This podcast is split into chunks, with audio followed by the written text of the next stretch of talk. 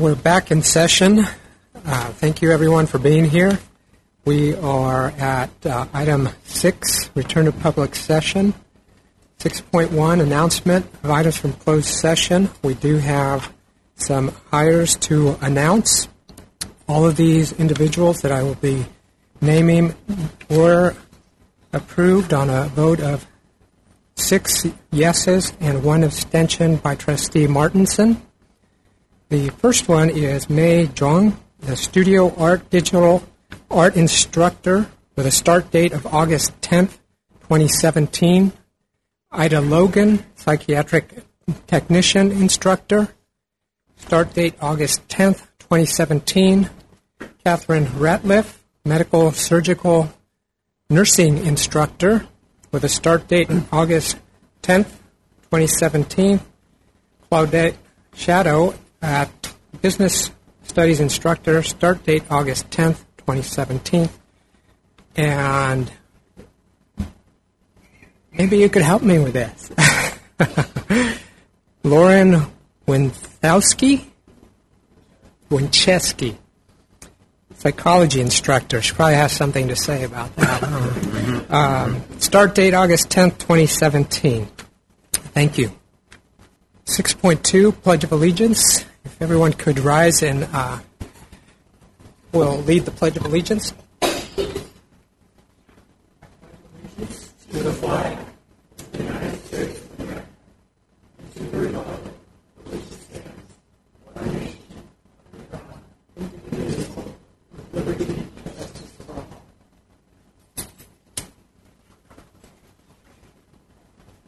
Six point three, adoption of the agenda. There, are there any changes or modifications? Carol Lee, anything? Um, there is one item that we will be deferring to the main agenda, and that is the first reading of Board Policy 3600. I'm looking for the number. It was 12.3.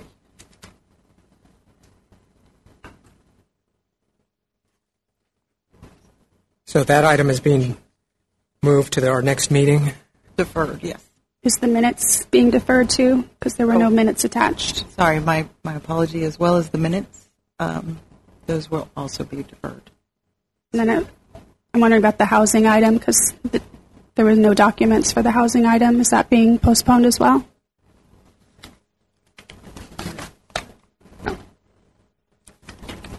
With those uh, changes, do we have a, um, any objection to adoption of the agenda with those changes? Seeing none, the agenda is adopted. Unanimous consent with those changes. Now we're at item seven, public comment, general.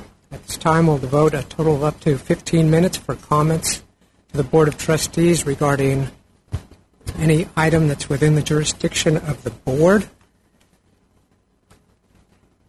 There won't be any discussion on those items. The public may also request agendas to be placed on a future agenda. And with that, it looks like we have a couple of speaker cards. Uh, Mr. Jeff Schechtman. I'll make this very brief. Think of this as you're watching your favorite show, your favorite sporting event, and all of a sudden a commercial comes on and interrupts everything that you're doing. So that's sort of what this is. But it's been a very busy month in terms of the past month in terms of programs that we've done on Napa Broadcasting with respect to the college. And I wanted to just take a real quick opportunity to tell you all about them which included a conversation we had with Bill Hardy and Paul Gospodarzik and Gerardo Martin about the VWT program and about their plans and desires for that. A really great conversation that's up there right now. A conversation with Eric about uh, his history and also about his thoughts and plans here which is uh, a really fun conversation, and also a conversation about politics today that I had with John Lascano of the Political Science Department, which he and I both enjoyed very much, and I think anybody that listens to it would, would enjoy it as well. And then finally, a conversation that uh, is about a half hour long with the new chancellor of the California Community College System. He was kind enough to give me a half hour of his time, and we had a great conversation about the California Community College System, about his goals and desires for, for his tenure there. And uh, it's, it's kind of a must listen for, I think, anybody that is in this room and that cares about these issues and a, and a really broad overview of uh, what he thinks the future of the community college system is. So I would urge you to listen to all of these. The conversation with the chancellor, I think, is, is a must listen. And uh, with that, I will uh, return you to your originally scheduled programming. Thank you. Mr. Gary Ortman. I believe Mr. Orton wanted to speak on a specific agenda item. Oh, you're right. Excuse me. We'll see you in a bit. Are there any any other people in the audience who would like to speak? Seeing none, we'll close the public comment and move on to item number eight. This is the uh, recognition item. Have a resolution in honor of Napa Valley College classified professionals, including those who have reached 15 years of service. And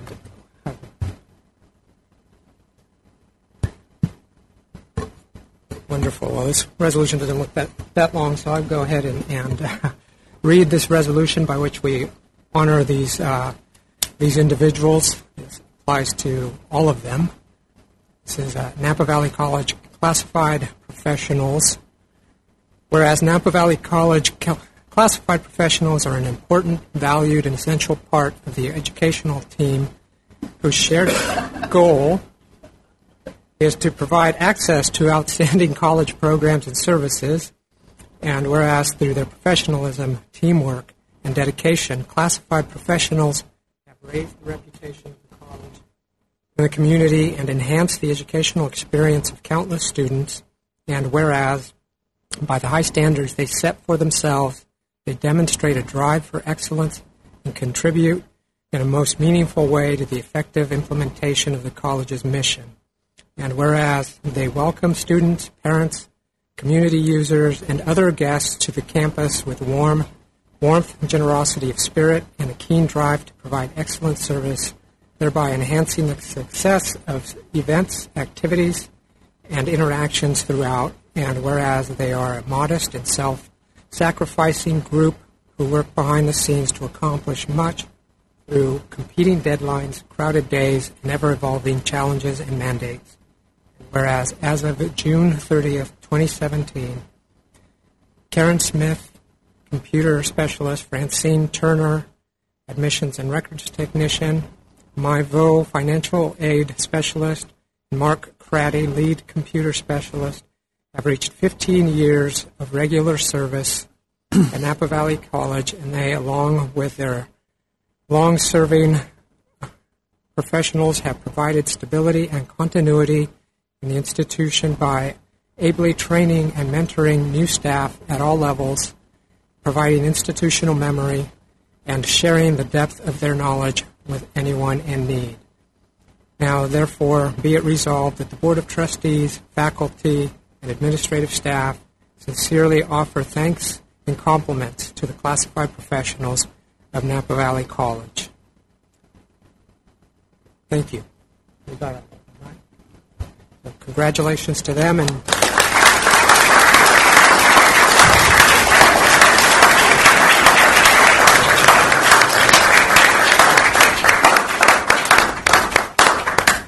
I understand that Francine Turner is here tonight. Yes, if you could come forward, we have uh, your resolution.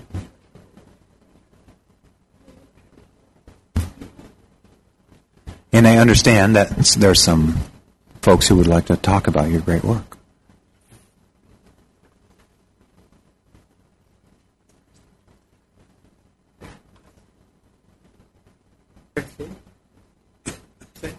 solution.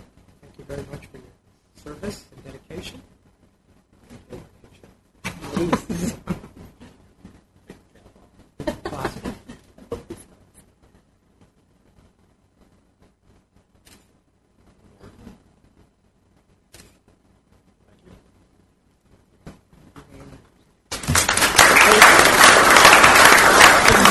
I just want to say thank you. I appreciate the, the recognition.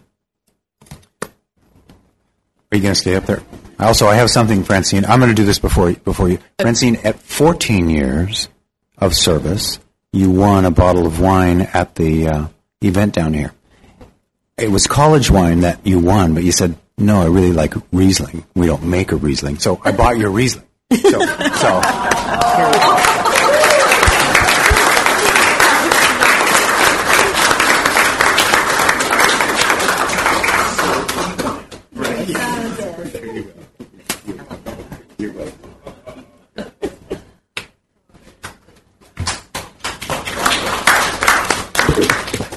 So I have a few words for Francine in front of the board and the members of the community and the faculty and staff and any students who are here.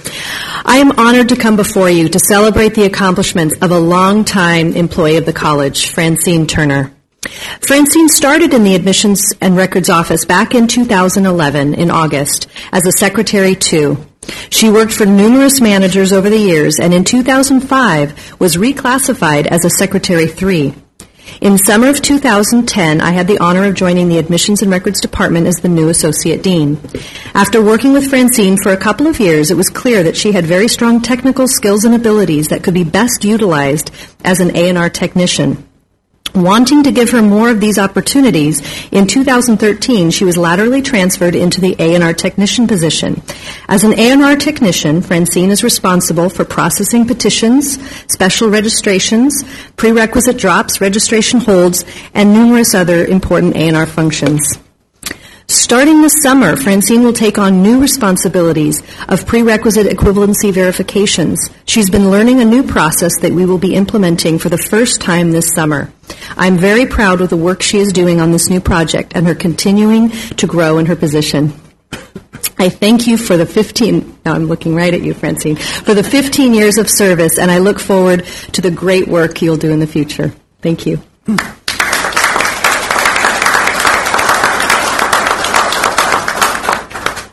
We have Karen Smith.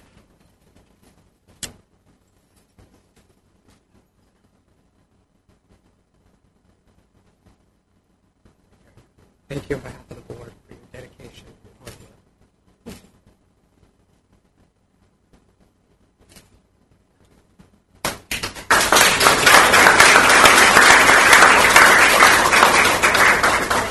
Yes, you got to stay right here. So,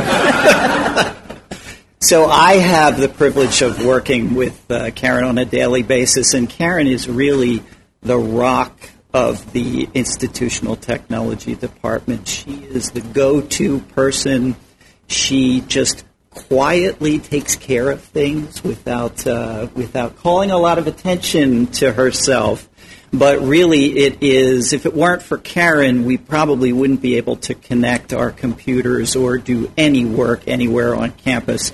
She, uh, at least I wouldn't be able to. She's, uh, she, she really is, in my view, the unsung hero of the IT department, and I really appreciate everything that she does for us. She's been with us for 15 years. She, actually, it's coming up on 16 years, isn't it? uh, very close to 16 years. She supports our office and classroom computers, uh, provides the images that are installed. Uh, in fact, if you get a new computer, not very many people do, but hopefully you will soon.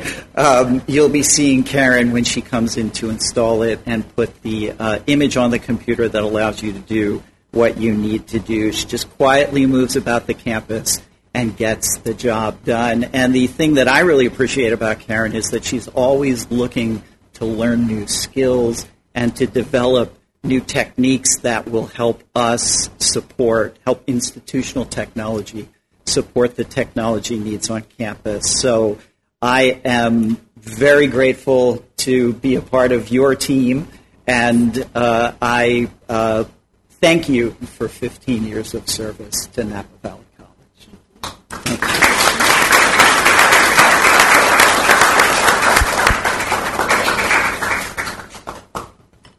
And there is cake in the back um, for all those of you out there in celebration of all these individuals. So help yourself. And a quick vote, um, verbal vote on the resolution. Yes. All those in favor? Aye. Aye. You hear everyone? Item 9, constituent group reports. 9.1, academic senate report.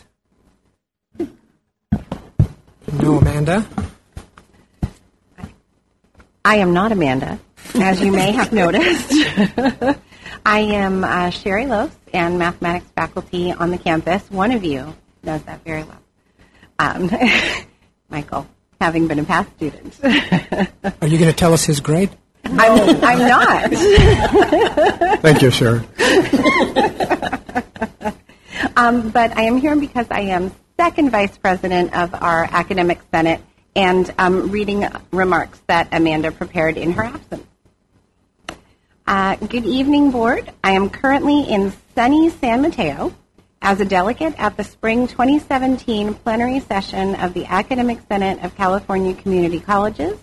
I look forward to this biannual opportunity to learn from and confer with colleagues on issues as varied as diversity in hiring, the role of community colleges in serving incarcerated students, and an intriguing breakout session entitled Facilitating Civil Dialogue in the Face of Change. This last one might very well come in handy as the Academic Senate is holding a special meeting this coming week to consider ways of changing how we do business. In response to recommendations from the IEPI team, as well as input from the faculty, we are going to debate and discuss our structure with an eye toward building stronger communication and collaborating as a Senate. Stay tuned. Meanwhile, our committees are busy vetting board policies and regulations. We are looking at evaluation processes, hiring processes, the very core of what makes us a vital engaged faculty. This at a time when the end of term is only a matter of weeks away, with all the attendant tests, papers, and fatigued As much as I enjoy attending plenary, I regret not being there this evening as you consider and also take action on items which could have a significant impact on us as a campus, as a faculty. While the Academic Senate recognizes the board's role as stewards of the college's resources, we look forward to ongoing campus-wide communication and collegial consultation regarding, regarding these far-reaching initiatives.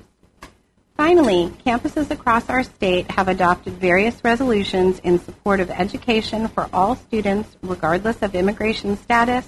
That you will also pass such a resolution tonight speaks to this institution's comment commitment to students.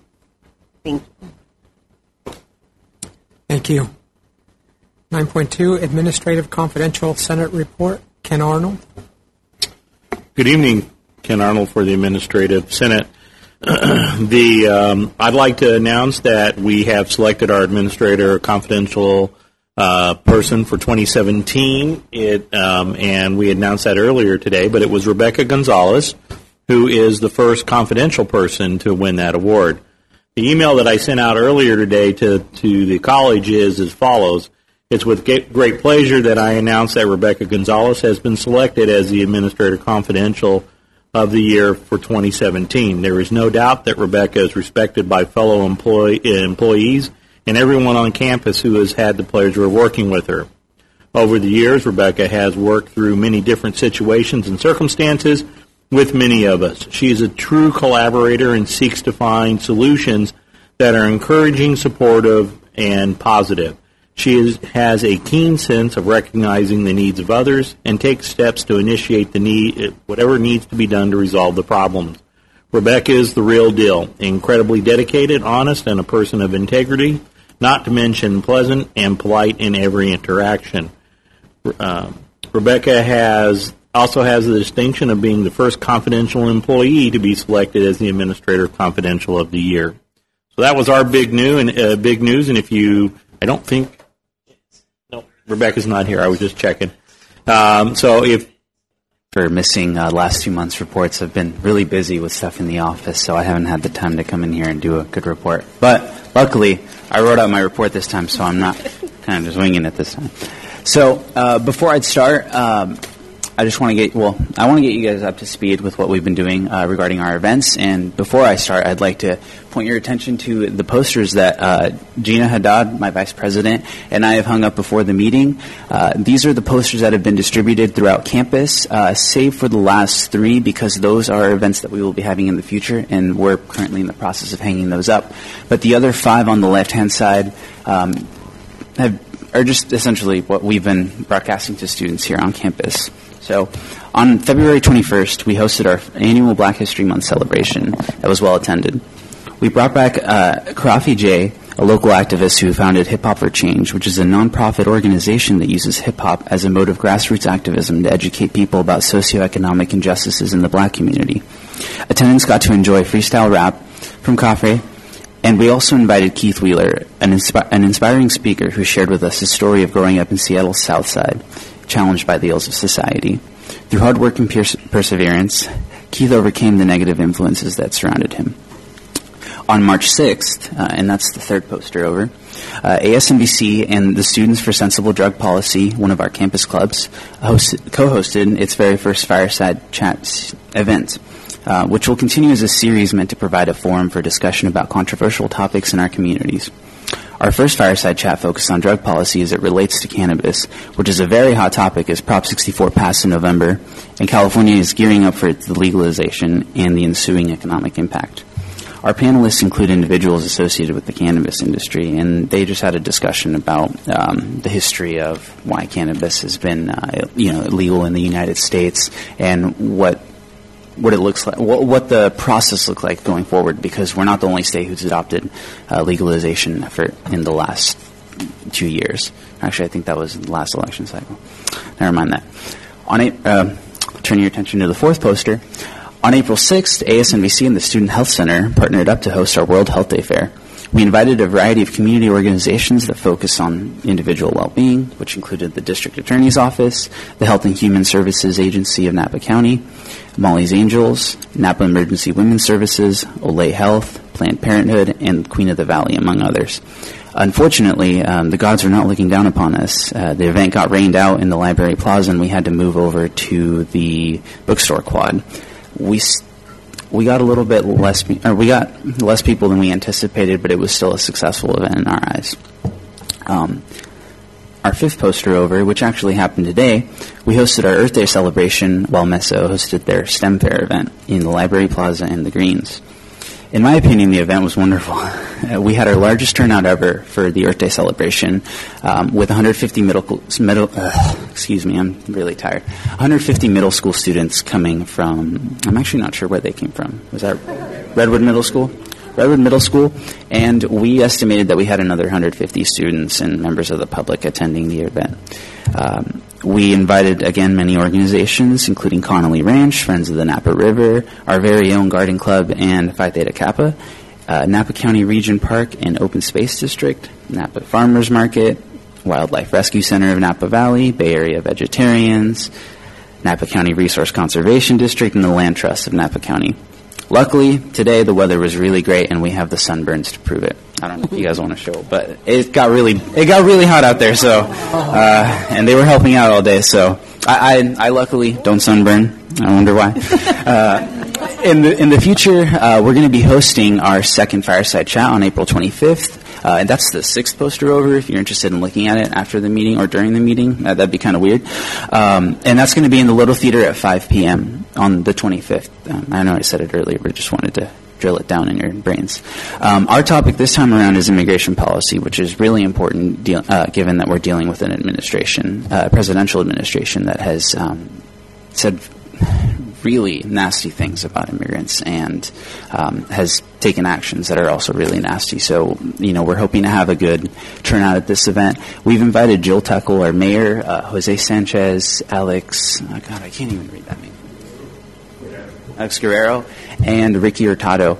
So they'll be they'll be um, our panelists this time around, and we're hoping to get a lot of participation from students. I'd love to see you all there as well. Um, and we are working on a couple of other events um, for the years up, which include the Spirit Festival that we're co-hosting with a group of students from a speech communications class. That's the last poster on the end. Um, we're also working on an Asian American Pacific Islander Heritage Month, uh, which will be happening, I believe, on May 11th. May 11th, and our graduation reception, which we hold um, at the graduation, and as we've done for quite a while now. Um, I'm going to go off the report really quickly, and I'm going to say, that, I'm going to use this as an opportunity to announce uh, that while we have nothing to do with it, uh, students are participating in this event, and I think it is being hosted by the arts department. But that's the Emergence Festival. Uh, that's the second to the last poster, and I have a little business card if anybody is interested in coming. I'll just read the description on the back. The Emergence Festival is a showcase celebrating the collaborative and uh, progressive process of new work by students, faculty, and staff at Napa Valley College. Focused on emerging artists, each performance will feature a variety of writers and performers. Um, that'll be hosted in the Performing Arts Center, so hopefully uh, I'll see you guys there on, well, actually, it's a three day event. It's on Friday the 21st, Saturday the 22nd, and Sunday. So starting tomorrow, the first two are at 8 p.m., and Sunday is the matinee at 2 p.m. Um, and you know, we'd love to see you guys there to help support uh, student art here on campus. Back to the paper. Other than events, uh, we've been working on two board policies and their associated administrative regulations, uh, BP 5410 and 5420, which are the Associated Students Finances and Associated Students Elections. I'd like to thank Carolee for helping us out with questions because this is the first time I've ever had to draft one, and it's the first one we've had to draft since I believe two years ago, uh, which is our 5400. Or we didn't draft that; it, I think it was just an update. So, um, you know, we're getting stuff done uh, as it relates to policy here on campus. And I'm expecting that these policies will be coming to you guys at the next meeting. Um, one of our other successes uh, bloomed from a conversation uh, we had with Bob Parker and it's led to the installation of multiple new water bottle filling stations across campus. Uh, to my knowledge, I've seen these on the bottom floor of the gym building, and I know there's one right next to our office that we just got, I believe, on Monday. So um, they work really great. Um, I actually don't have my water bottle with me. That's kind of embarrassing. It's somewhere around here. Um, but the water tastes really good, so I'll throw that out there. And hopefully, there's going to be more to come. I don't know if that, that looks like that's the plan.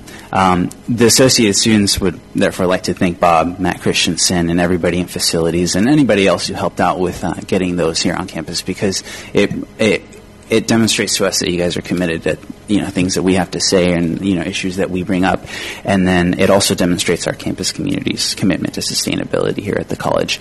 Um, the one next to our office has only been there for about a week, and I actually didn't check the meter right before I came into the meeting, but it says we've saved around ninety water bottles worth of waste from uh, you know ending up in the trash. So that's always a great thing.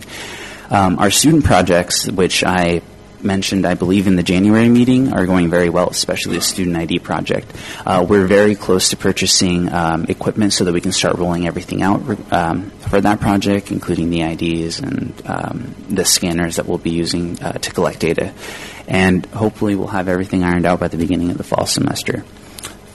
Did I miss anything? Oh, that's fine. With that, I think I'm done. Thank you. Gabriel, I just want to say uh, your colleague did a fabulous job at the breakfast. She was an awesome, awesome MC. Did a great job. For, for those of you who are unaware, uh, if you weren't at the high school breakfast, uh, Gina Haddad was our host for uh, this year's high school breakfast, and from what I hear, she did a very good job. I wasn't able to attend because we were doing the World Health Fair, but I know she did great, and I'm sure Oscar thinks that as well. So, and so do I. Ah, you did you. great. Thanks, everyone. Thank you.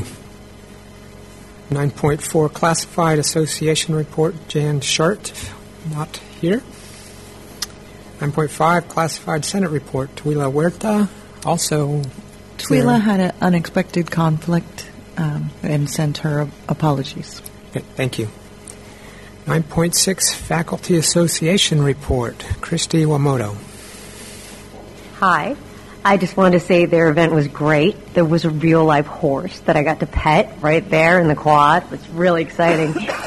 um, hi, everyone. I uh, just wanted to start by saying that we had our part time appreciation event on March 30th, one that I was telling you about last month. Um, we uh, served dinner and we had a, an assessment workshop, which I think went really well, that we were able to pay our part timers for attending. I wanted to extend my thanks to VPI Shearer for coming and speaking to our part timers, as well as to Trustee Baker, who came with her son and uh, uh, shared with us that her father was actually a part time instructor. So it was really nice to have her there. And uh, the part timers expressed appreciation of, of your attendance, both of you.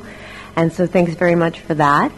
Um, as for our part-timers, uh, we've been working to uh, to change our unit member recognition so that we our contract actually covers more of our part-timers, and uh, we are also currently Amanda Badgett and I are working on our part-time seniority list, which we're starting for uh, for part-time rehire rights. Um, negotiations are going; they're rolling right along, and um, and forgive me, I I actually have to leave in about 20 minutes. I will be heading to Manhattan Beach for our our spring union conference, the CCA CTA union conference down in LA, where we will be recognizing our negotiator, Lisa Yanover. She is getting a local award for her uh, her time and her energy and all of the uh, the great skill that she has shown for our faculty association. Thank you. 10, Superintendent President Report. Thank you. Um, I'm not sure. I didn't see anything come through on foundation. Is there something um, tonight, Carolee? Okay, thank you. And um, I think we'll go to cabinet um, reports and start with um, Oscar, since you've got one. Thank you. Thank you much. Uh, you'll find the, that, that the report uh, was was posted um, on the agenda. And again, this is sort of a, a list, a short list of sorts of the activities that have been going on uh, with the student affairs. And in particular, uh, last last night we had we, we, we hosted two um, uh, two parent groups of, of, of Latino parents from one from Napa High School and one from Vintage High School and we've done this for the last four years or so. What we do is that is that we is we provide them with with a welcome, but also we have a panel of students as well as as, as alumni from the college uh, who are now who are professionals and, and, and are working their field. Uh, and then we offer them a tour of the campus. Um, and so the idea here is to offer the uh, the parents a better idea as to what the college is, so they can feel it, so they can sense it, so they can participate in it. And uh, we also have one of our guest speakers, uh, which which which is trustee uh, uh, Rostavo Segura, was there also to offer the welcome as well. Um, and so that that event went very well. And this this afternoon we had 300 children, kids from um, uh, from from from middle school, Red River Middle School, but also from Valley Oak. I I hope your um, students like the the event. And we had another 50 kids for the Talent Search program. So again, these are these are activities that that uh, that Student Affairs has has engaged in. And um, if you have any questions on any of, of these, uh, you know, please ask. And and otherwise, that's our report. Thank you, Oscar. Eric, have some. Good evening, Board of Trustees. So I've got a few things here for you tonight. First off, um, one of the major activities that instruction has been engaged in in the past month has been hiring. Uh, lots and lots and lots of hiring committees going on, as you saw um, with the uh, documents that you were presented earlier this evening. So thank you for your action on the five new uh, full-time tenure track faculty members. Uh, we anticipate having uh, at least one more for the May meeting and perhaps some for the June meeting as well. So we're on track with all of those hiring processes right now and um, very excited about where we're going. And I'm really excited about the group of new faculty that are shaping up out of this process, and I'm really looking forward to working with them next year in our new faculty learning community. So uh, another thing that I've got on here too for you, just a little bit about where we're at with enrollment right now for the spring semester. So a few things for you on that front. We are um, about 4% down, or pardon me, about 3% down um, altogether on enrollments for spring as compared to last spring. Um, however, the head count is up a little bit. So what that means is that we have slightly more students that are taking slightly fewer courses.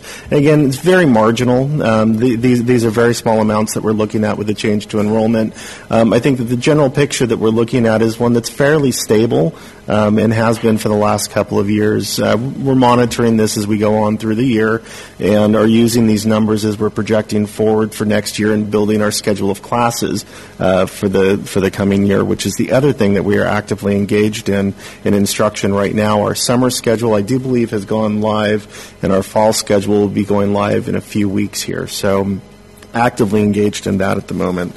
Um, another thing that we have been working on in instruction has to do with the Performing Arts Center. Um, uh, many of you may have seen the Performing Arts Center before as you've driven in here to campus. Um, we're actively engaged right now, and Dr. Kraft and I have been working with the Arts and Humanities Division, um, with our dean and with our faculty in the performing arts area in particular, in really helping to shape a longer term vision for the Performing Arts Center and how it interfaces with the community. So, to that end, we have two new uh, partnerships that we're going to be working with this next year out of the Performing Arts Center, um, including the, Nap, uh, the uh, Festival Napa Valley. So, we are going to be uh, utilizing the Performing Arts Center as one of the uh, hosts for the uh, Napa, for the festival Napa Valley this coming year, and also during the summer. So we're really excited about that partnership that we're entering into them. Um, additionally, the theater program has entered into a partnership with a local theater organization called Cafeteria Kids. And uh, this is a really good youth theater program.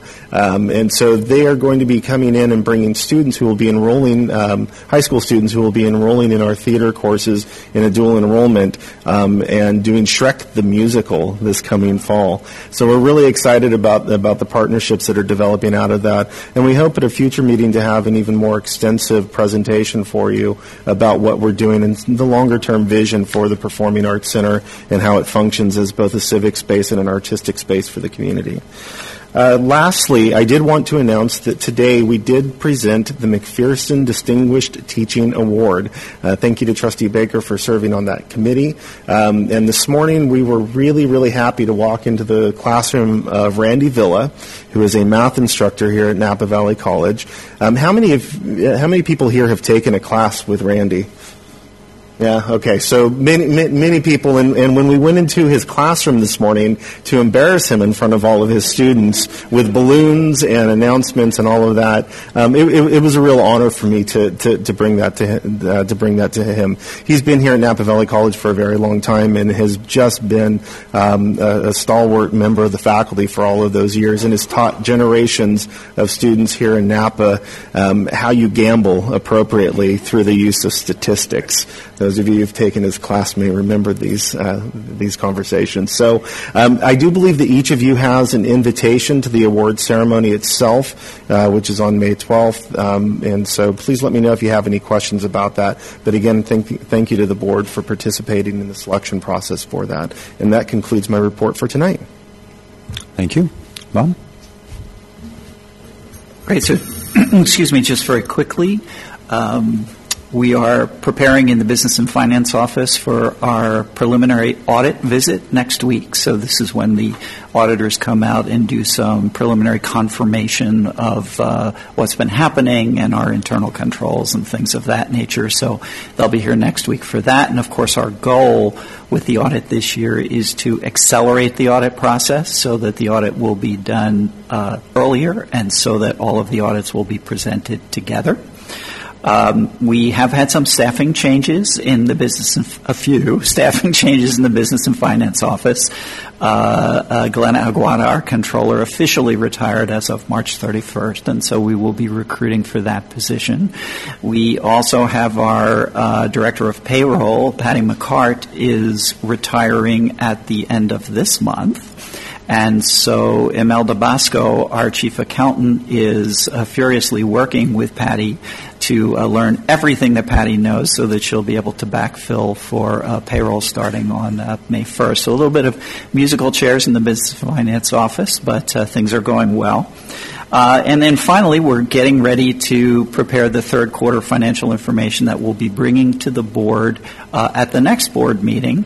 But we had our first meeting with the individuals from Synoptics, the software company that we will be implementing won't have it implemented for the March 31st financials, but should have it implemented in time for the June 30th, which will significantly improve our ability to prepare those statements, make it a lot easier for us to reconfigure those statements to provide you with useful, more useful information, and also allow us to do those statements on a monthly basis rather than on a quarterly basis. We also know that once we're up and running, it will allow us to provide more meaningful financial information to our budget center managers, and so we're all we're pretty excited about the ability to do that. And thank you for approving the purchase of Synoptics. It's really going to change the way we do business in the business and finance office. Thank you. Thank you. Any questions for the cabinet right yet? Okay. Yeah, sure. So I would love to see that presentation on what's happening with the PAC. I think that would be great because I think we still, I don't know if it's just me, but I still hear in the community what is, what's going on in that building. It just sits there, blah, blah, blah. And it never seems like it's just sitting there to me, but it would be great if we had that concrete information uh, to be able to talk to people about. We're I'm just I'll, Eric and I are working on it with several other people and, and developed a, a, a one pager, kind of a spiffy graphic with some other pieces on there, and we'll we'll bring that in for you very soon. It kind of lays out the you said it quite well, civic and institutional uses, and it, that's actually the goal. So. I have a question about the audit. Um, are we going to get clarification either from them or our attorney about whether or not we need to include an accounting of college employee time that's spent on foundation activities, and or did we already get that? No, so that is one of the things that we'll be discussing with them next week. Okay, thank you. Um, Charles not here tonight, as as um, many of you know. She's out, out ill, gives her um, regrets, and um, but she has no report that she forwarded to me to, to read. President's report. I'm I'm going to um, forego that tonight, and because uh, we're working on several information pieces and and um, action items. Public Information Office report is there. Clipping service is up. Another um, stellar month for the college and, to be in front of. Uh, in front of folks. And um, Evan Wilkes, you have to help me, Eric. I think this date you might have, right? Um, I'm not sure. We're doing a performance, a benefit performance for Evan Wilkes, and it may be here actually um, to celebrate her retirement. And I believe it's in my in my book. Does anybody know it's out there? I'll get you by the end of the meeting. Uh, May 13th at 8 p.m. 8 o'clock. No admission, and um, they're, they're doing a, some presentations in choral. It would be great for the board to, to be there if you can manage to be there May 13th at 8 o'clock. Okay, thank you for that. Um, there's plenty of other um, pieces in here to take a look at. I, I, also had a chance to listen, Jeff, to the chancellor. Um, he's a very innovative and visionary guy, um, our new chancellor, and and it, it's interesting because he comes with a um, a similar structure, a, um, a, a, one college, you know, board situation that's really connected to the community from Long Beach. So he has a lot of affinity for our kind of um, thinking that we're doing here. I would um, strongly encourage you to listen to that. It's a great, it's a great, great listen. Thank you for interviewing him, by the way. Um, let's then, I think, with that, we can just move along to um, 12-0. I, I think you pulled 11, did you not? Yeah. Okay, so we're down to number 12, informational discussion items. 12.1, the Student Success Scorecard. Dr. Warnall. And of note, Robin, this is the first time that you've actually spoken before 9:40. No, the, the yeah, sun, what's even up? with daylight, it's yeah, like still light. it's like a sunny afternoon. Still, it's amazing. I don't know what's going on. We should postpone this. And so good afternoon. Do you want us to move you to the end of the uh, calendar? No, thank you. I'm good. Uh, so let's see. Um, at the end of March, the California Community Colleges Chancellor's Office released the 2017 Student Success Scorecard and each college's scorecard data is posted on the Chancellor's Office website. and results for individual colleges or the system as a whole can be selected via a drop down menu on the website. Uh, results are tracked among students that were prepared for college when they entered, among those that were not prepared for college when they entered, and then also by demographic group as defined by gender, age, and race ethnicity. The scorecard is required by the state legislature, and the legislature and the chancellor's office worked together a number of years ago to develop this scorecard to ensure public accountability. Uh, the guidelines for the Student Success Scorecard require local governing boards, such as yourselves, to interact with the scorecard data each year. And I will need to submit the minutes from tonight's meeting to the Chancellor's office to document that the discussion among the board has taken place. Uh, the report that is attached to this agenda item is an internal report produced by the RIPPE office, that's Research Planning and Institutional Effectiveness. And the internal report is part of the college's system for regularly monitoring and evaluating our performance. And my overview uh, tonight will focus on that report. Uh, three types of indicators are reported in the Student Success Scorecard. Those are uh, completion measures, momentum points, and remedial progress or basic skills measures.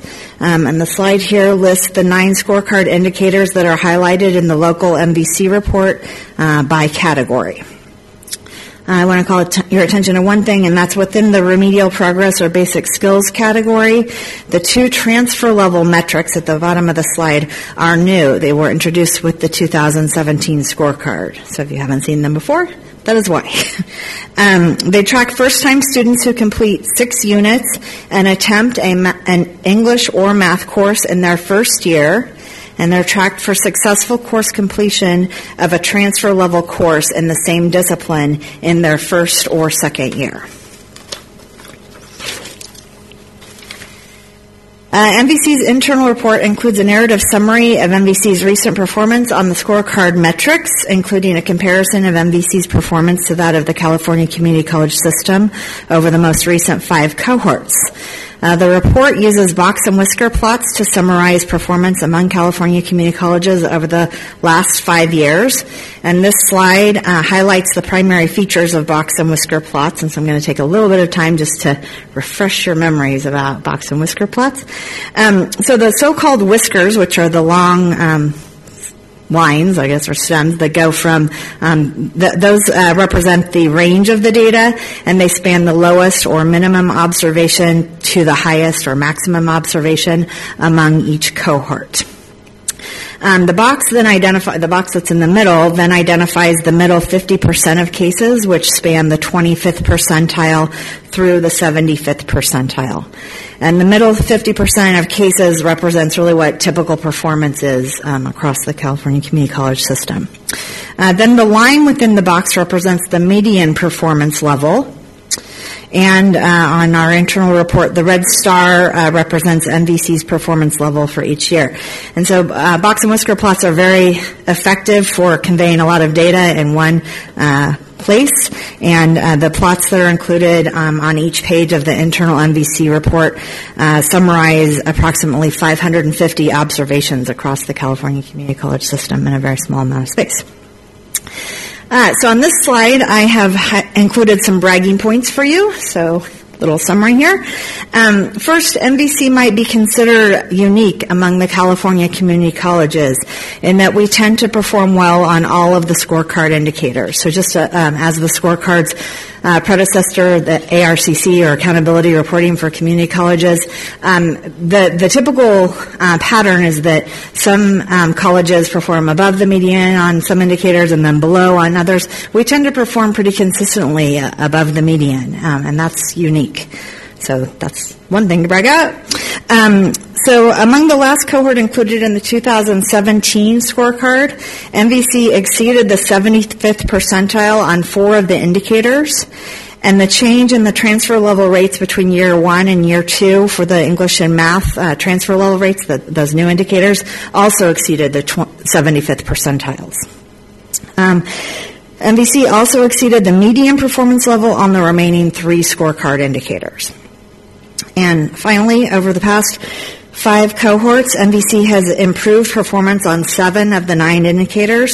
Uh, so that's comparing year one and year five uh, of the cohort years included. Uh, we increased an average of 5.6% across those seven indicators. Finally, this is part that, in my opinion, is where it gets really exciting, and it's new for this year. Uh, so, finally, I want to highlight a unique pattern that emerged among NVC's Student Progress and Achievement Rate, or SPAR, uh, data in the 2017 uh, scorecard. And it's so exciting that Sherry Lose is here as a representative from the math department because I'm just, this is a unique phenomenon. Okay, uh, so what I present, so hold on to your seats.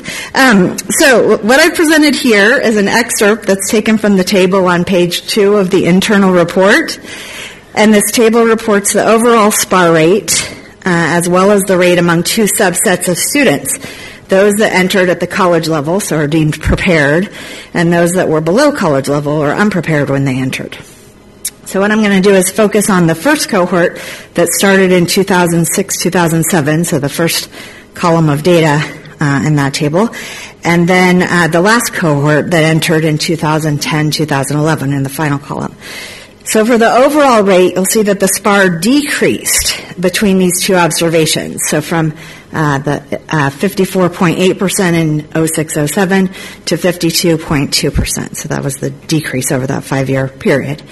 Um, however, if you look at the performance of the two subsets, performance actually increased between the two cohort years. So for prepared, um, the rate among prepared students increased by more than 5% from 71.1 to 76.8. And the rate among unprepared students increased by 1% from uh, 45.8 to 46.8. So, this is an example of a unique statistical occurrence. It's called Simpson's paradox uh, in which opposite patterns emerge among data at aggregate and disaggregated levels. Uh, so that is trends that appear um, um, among different su- different groups or subsets disappear or are reversed when the groups are combined. And so in this case, there was an increase in the performance of the two subpopulations, but when the two subpopulations are combined, the overall performance level decreased. Um, so it was a bit of a red letter day for Rippy when I noticed this pattern a couple of weeks ago. And um, this is the first time that an example of Simpson's paradox has emerged in NVC data. And I did share the example with the Chancellor's Office staff and the listserv uh, for both the RP group and the scorecard. And now others are keeping an eye out for additional examples across the system. It's very exciting in the research world.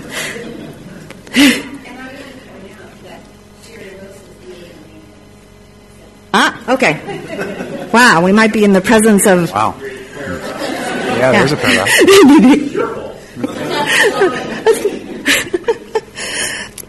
okay, so there's the Simpsons paradox piece. Um, so with that, I am happy to answer any questions that you have about the 2017 scorecard and ensure that the board has sufficient opportunity to interact with the data.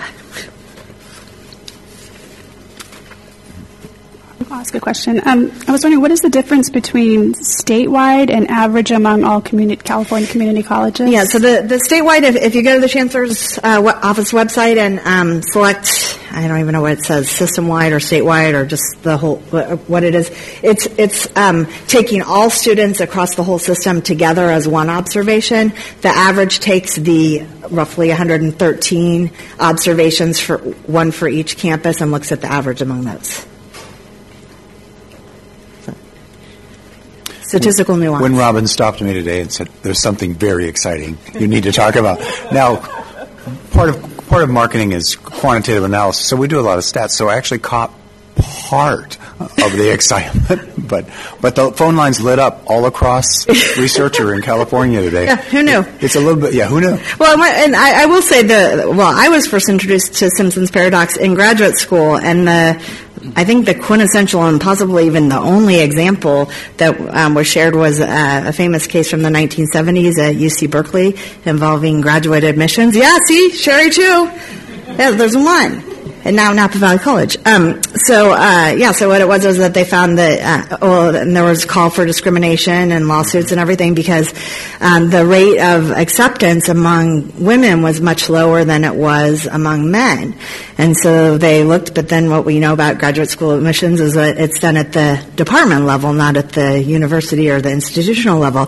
So what they found was a pattern of behavior that women tended to apply to the more difficult or selective uh, departments for graduate school at, at least at a higher rate than men. And then for the middle tier, it was roughly uh, equal. And then at the bottom, for the um, less difficult programs, should we say, um, they applied at a lower rate. So it was that, actually the reverse patterns when they disaggregated the data, at least for some of them, because women were applying um, to engineering or whatnot uh, at a higher rate than expected.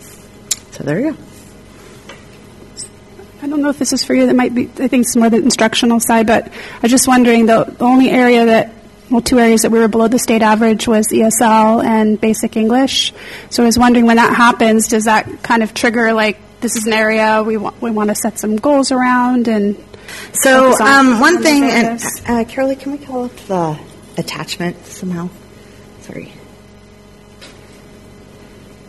Um, so one thing that has been striking about the scorecard data, thank you, uh, for the past several years is, so if you look at just the, oh, let me, sorry, go up a little bit, page up. Okay. So uh, performance across the system, so you can see the range here for um, the 30 units or more is roughly 50 to 80 percent. Um, if you go down to the English, uh, the it's a little wider range, um, but and then you get to ESL, and the range of observations is from zero. So that means zero, uh, no students in, on some community college campuses, students that start at least two levels below college level in ESL, none of them gets through college level ESL or uh, English within six years. So that's the only measure where you have all of the um, plots shift down to that lower level. Um, part of what's going on here is that um, there's a lot of variation within the system across campuses um, in terms of how many levels of ESL um, are defined below college level. So some might have as many as eight, and then it takes students obviously a long time to get through those um, eight levels in six years. Um, I, my personal thought about this um, ESL rate, which I don't think is unique, um, is that um, you know there's an assumption underlying some of these measures that all students want to transfer or get a degree, and students that are here, uh, you know, taking ESL classes that may or may not apply. It could be that they want one class to get a better job or be able to communicate better in the job that they have, um, or they want to be able to help their their um, kids do their homework when you know if they're in the local school system. So um, you know the expectation that students enrolled in ESL necessarily want to make it to college level English or ESL is uh, maybe something to dig a little deeper in. Um, but I, I think that there's possibly uh, you know data reporting issues going on here as well. So we tend um, this is something that the planning committee's discussed every year because. Um, as you can see, we've been below the median uh, on three of the five observations, but um, but it's problematic. And the other one you said uh, was the transfer level English. So yeah, that's so that's um, for that one. Since it is a new measure, um, we're we're just starting to track it. And what um, what I highlighted in the local report, the um, box and whisker plot actually tracks the improvement from year one to year two. So there's a little good news, bad news here in that yes, we perform below the statewide um, levels on these two indicators, but we're among the top. It's possible in the second to last cohort that we might have been the um, top observation in terms of the improvement from year one to year two. And I, I suspect that these numbers will change dramatically um, in the coming years because of uh, implementation of SSSP and other programs like that. This, this is more for maybe for Dr. Kraft. I kind of talked about it earlier, the, the consortium, because I know the point is to eliminate duplication, and I know adult ed also offers like ESL, and so I'm kind of wondering like if we can maybe get an update on what's maybe going towards them and what's coming to us, like particularly with it like ESL and basic skills and those kinds of courses. And Sure. uh, I don't know if we could get an update. The, yeah, the happening. AEBG, the, the Adult Ed Block Grant, has a, a board, and um, we, you know, actually the cabinet y- uh, are board members, um, and we can bring uh, and post that. It's easily to, it's easy to see, and we can post that so you could, all, all the board members could take a look. for sure. Thank you.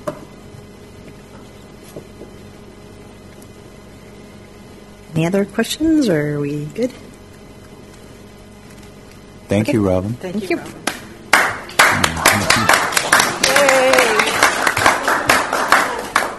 And enjoy your evening, right? Yeah. Okay, 12.2, general obligation bond information item. Dr. Kraft? Yeah, thank you. Um, we have um, been talking about um, the bond here at the college for for quite a few years, and um, in 14, as you know, we we had a general obligation bond measure um, which didn't pass, and then we did an after action report and some follow ups, and since since actually 14, we've been kind of tracking this, and um, tonight's information item is another opportunity for the board to take a look at um, the general obligation bond process, take a look at what it um, brings to the institution, and um, we're going to kind of triple team it with Matt and um, Bob and myself, just doing a, a, short presentation and then kind of open for questions and and um, moving through. If you're okay. Thank you. So I think Matt's going to start.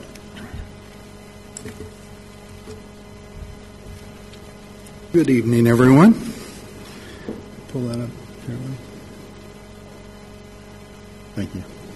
Matt, I have to compliment you on the design of this. It's, it's just really amazing. It, it's pretty um, flashy. Yeah. I know it's pretty flashy. Yeah, yeah. We're real careful with our resources, so we don't want to go overboard right away.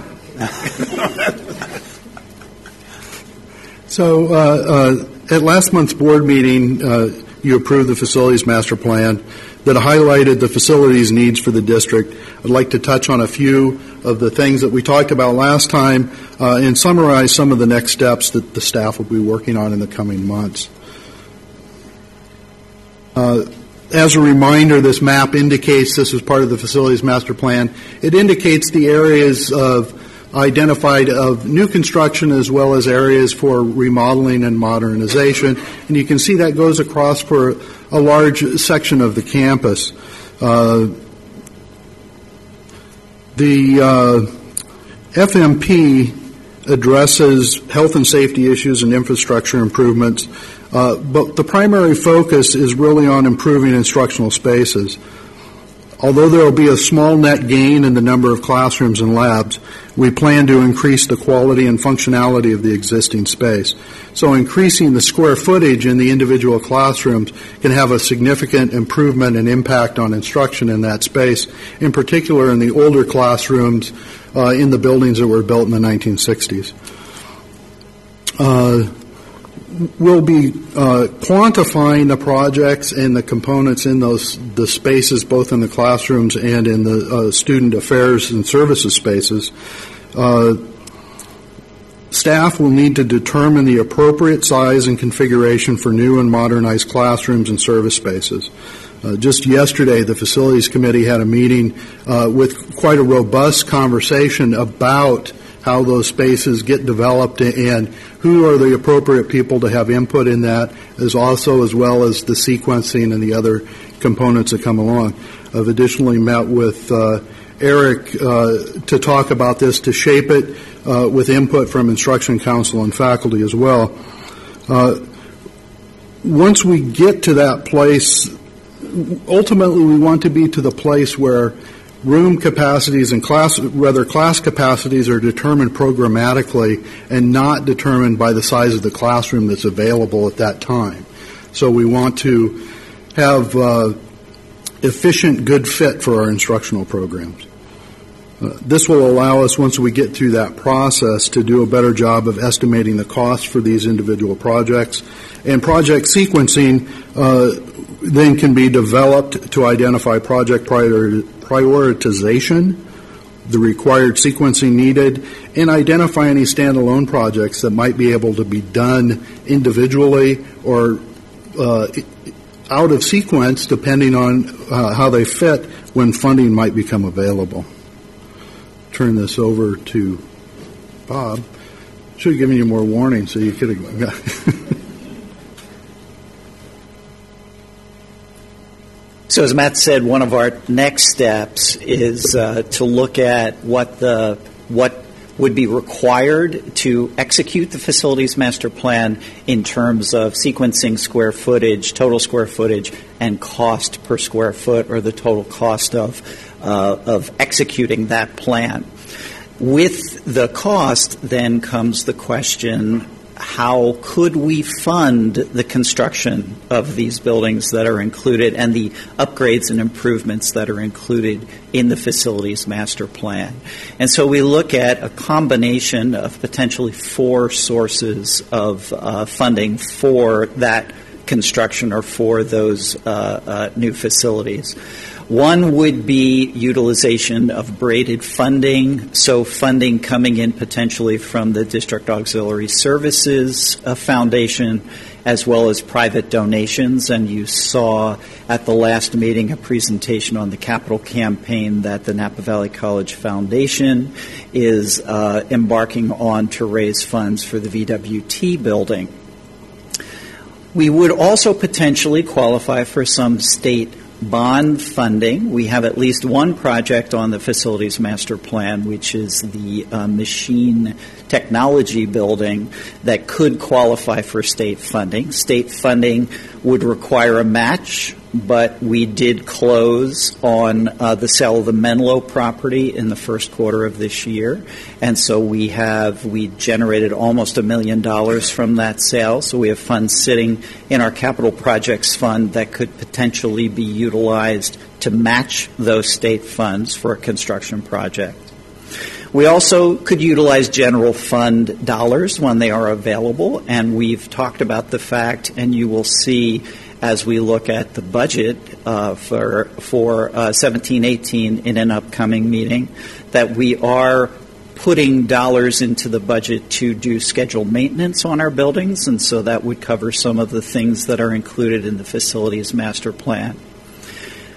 The final source of funding, which would allow us to do all of the things that are in the facilities master plan, would be the issuance of general obligation bonds. So getting voter approval to move forward with uh, issuing bonds that would then fund the remaining projects or uh, the bulk of the projects that are included in the facilities master plan. So, those four sources of potential funding. So, next is. Uh, well, we could do that. Um, okay. I, I, think maybe we back up one and just because this really gets to the, the GO bond. But are, are there questions from the board so far in terms of the how the EMP translates to the facilities master plan and the needs, and then the you know sources of sources of, of funding? I had a, a question about um, the state bond matching. Mm-hmm. You said that well, we have almost a, a million dollars, and would we say that none of these projects that we have are say two million? say everything's over three million, four million dollars. Can well, we actually, apply that and get matching to put towards a project that's more than that? Well, so the first of all, the the ability to qualify for state bond funding uh, is contingent upon what you're building, the age of the building that you're replacing or improving, and the amount of square footage that you have on campus. So currently, we did have one project that qualified for state bond funding, and that was renovating the 1800 building or the lab sciences building. The problem with renovating that building is that we lose lab space, and what we need to do is increase lab space. So we decided that that was not a good candidate for us the machine tool building, and help me out here, Matt, because of the age of the building, it would potentially qualify for state bond funding. Now, state bond funding, I have to say, is a pretty big if. Uh, only because we hear from the uh, the uh, chancellor's office that four billion dollars in funds could potentially be issued to uh, uh, fund California Community College projects, but the need is estimated to be about $42 billion. And so there isn't enough money to cover all of the projects, but we probably be more likely to get a smaller project funded than a larger project funded overall. But the reality is that is one of the few projects that we have that would conceivably qualify for state bond funding.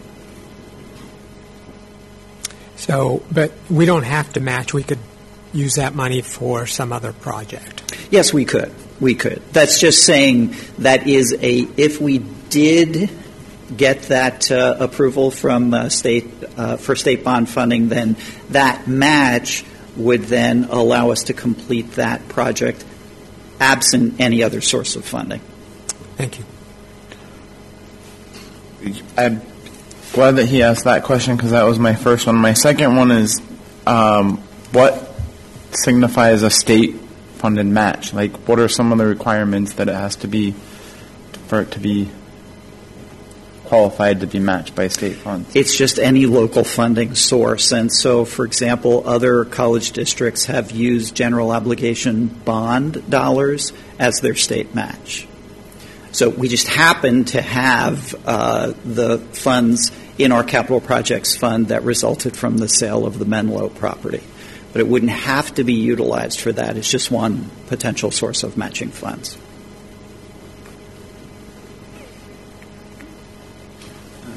Let me just jump in a little bit. I think it, as as well, and feel free to you know during this Q and A piece to talk to any any one of us. Matt's dying to talk. I can tell.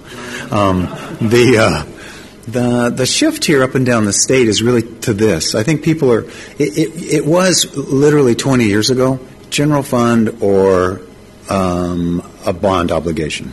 I mean, there really was not in the community college a, a, developed, except except for our friends at Santa Rosa, which that have the oldest. Um, one of the oldest foundations. There really wasn't a developed philanthropic philanthropic kind of understanding, and, and that's emerged, and it's emerged here as well. So we have more interest um, locally than than um, I think we've had in in many years. The other piece that, that was really not addressed throughout the state at the community college level is braided funding. The university levels really used them, and, and remarkably, the K-12s used them as well. They were they were more adept at, at uh, you know getting grants and building projects and working with their communities. Um, this is an area that's really improved over the past few years. Um, Napa Valley College is, is uh, right in the vanguard of this with our district auxiliary services. So when when you established um, some of your external facing subcommittees, the one with the the um, land asset and, and, usage. That, that starts to help to field um, inquiries to leverage on on private donations or partnerships, um, etc. So it's it's a good combination of things. What, how does that translate? I won't say it too forcefully, but it translates that, at least I think for us, that if you decide in in uh, in the near future to go out for a general obligation bond, it should be one that's measured and prudent and covers what we believe it needs to cover and not provide extra. This isn't a dip into the public trough, but much more a stewardship campaign to be very prudent to help us grow the institution. Um, I think in a way we do our part, the community does its part, philanthropic effort does that part. So that's really kind of the, the notion of this blended funding source and trying to get there. So.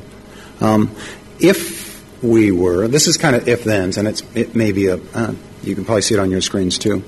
We, we kind of worked on this from preliminary tasks, and this is all very preliminary, uh, you know, so there's no, well, there's no rush to the roar here, but if, if you decide to move forward to the benchmark that we put out there in 14, which was a June 2018 election cycle. So it, it, it's aiming at preparing the things that we would need to do as an institution to bring to the election day in June 18 an argument um, on, on the bond measure. So these are the things that we will be doing. It's got preliminary tasks there for you, responsibilities, and then the kind of a June election cycle. And you can see um, the, the next thing that we would really be asking you to do is next month in May is approve exploring feasibility of the bond, which basically is letting a small contract for this um, conducting survey in, uh, to test the um, public taste, really, for um, tax. There's three three areas they really look at. They look at how taxed they are, what what their feeling about it is, what they feel about the college and its mission, and what things really they want the college and you to support through a general obligation bond. Uh, You know, so we're here to fulfill the mission of the community. So um, it, it takes us through this process. So quantify the, the FMP, which Matt talked about, and the potential, and build a potential bond list. You've got to have something to start with. It happens over the next um, few months, May to August. Conduct a survey, probably in August if we went forward. Um, initiate public information program. This is really about not convincing. This is gathering data from the, the community. You'll remember, maybe I sure do, when Napa Unified started their initiate the public information. They changed their focus and and redirected because they had they had things that they wanted to do that their community did not want them to do, and so they pulled those things away and added other things, and that's what this is for. There's a board meeting that would happen probably in August or September to review those survey results. If they came in with no support, then we're really done right at that point in time. It's not time to go out for a bond, and and it, that, it's that clear. Um, if it comes in and it looks r- reasonable or better than reasonable or there's strong support, then we continue on this list. Um, formation of external friends of NVC um, group. We don't do that, but that's an external piece, probably through one of the foundations. Finalize the capital and financing plan. So you start to number crunch, say what's it really look like. Preliminary prep of a resolution would be the council and um, bond counsel in November of um, 17, December. Board meeting, board action to adopt the resolution, probably as early as next November if you were going to move forward, um, probably as late as January. It, it, we, yeah, I agree. That you, the later you go in adopting a resolution, the less time you have to really tell your story to the general population. So the earlier these are these are these targets I have on here are pushing it to the edge of where I think you should go. Right? I'm giving you a massive amount of time. You should talk about it. Um, the board meeting, adopt the resolution, run the campaign. Earliest would be probably November uh, on this section right here. Deadline to submit the resolution to John Tuteur over in March, and then submit the argument in favor, which I'm assuming we would do in March, and then the election day would be June. So there's conversation, obviously, here in terms of timing, but also um, need. Is this the best way to go? You know, those those general conversations. So I think what we want to do is just kind of field some conversation and questions. Like You know what I'm gonna say, Yeah, right? do. Yeah. So I just I think that, and um, I'd love to, you know, I'd love for us to be a little bit more assertive on this, and uh, and I think that November for a resolution is too late. I would prefer to see it closer to October, earlier fall, um, unless we already as a board have a pretty good we're we're already um, working together collaborating with other groups and we're really moving the conversation forward almost like a campaign. Um, but I think that we need I just think we need more time to officially say go it's a campaign so that that's my only thing. Everything, I mean, all the steps to me Right. look totally appropriate. Um, but I just I worry about that that time period when the public knows we're going for it. Right. And I, I just I tend to think in terms of um, on this issue headlines. So the next at some point after some meeting, the register would run. You know, Napa Valley College endorses run for bond or something like that. So the earlier in that in the cycle, the election cycle, that that happened, um, the, the more the more time you have to make your case, if you will. Um, I, I think it really hinges on the survey results and and testing voter tolerance, their view of the college, what we'd want to do. And um, so I, I don't see it happening prior to October, November, but it certainly could happen. That's certainly a good point. These are by, by no means in stone here at all. These are just, in fact, I pushed them as far as I could push them for our conversation. Yeah. Jennifer. Um, I also having to do with timing. One of the things I heard about the previous attempt was that um, I'm, I don't remember if it was classified staff or if it was faculty. It may have been both. I'm not certain, but some some constituent group Mm-hmm. did not feel that they had adequate opportunity to weigh in on it, because, and part of that was because of the timing and it being summer. Mm-hmm. And I just want to make certain that we don't end up in that same situation again. Exactly. Yes, yes, we are. And, and the difference here bet- between the 14 bond measure and this bond measure is we've been talking about this now for two, almost a year and a half at least, right, since 14. And so all, all of the constituency groups on campus have had presentations. Um, the faculty associ- the faculty senate, the classified senate, the administrative senate, um, and the ASNVC. And um, generally speaking, uh, you would if you walked around and you asked folks at any of those levels on campus, have you heard about is there a bond in the wind? The answer is yes, and th- they're aware of it.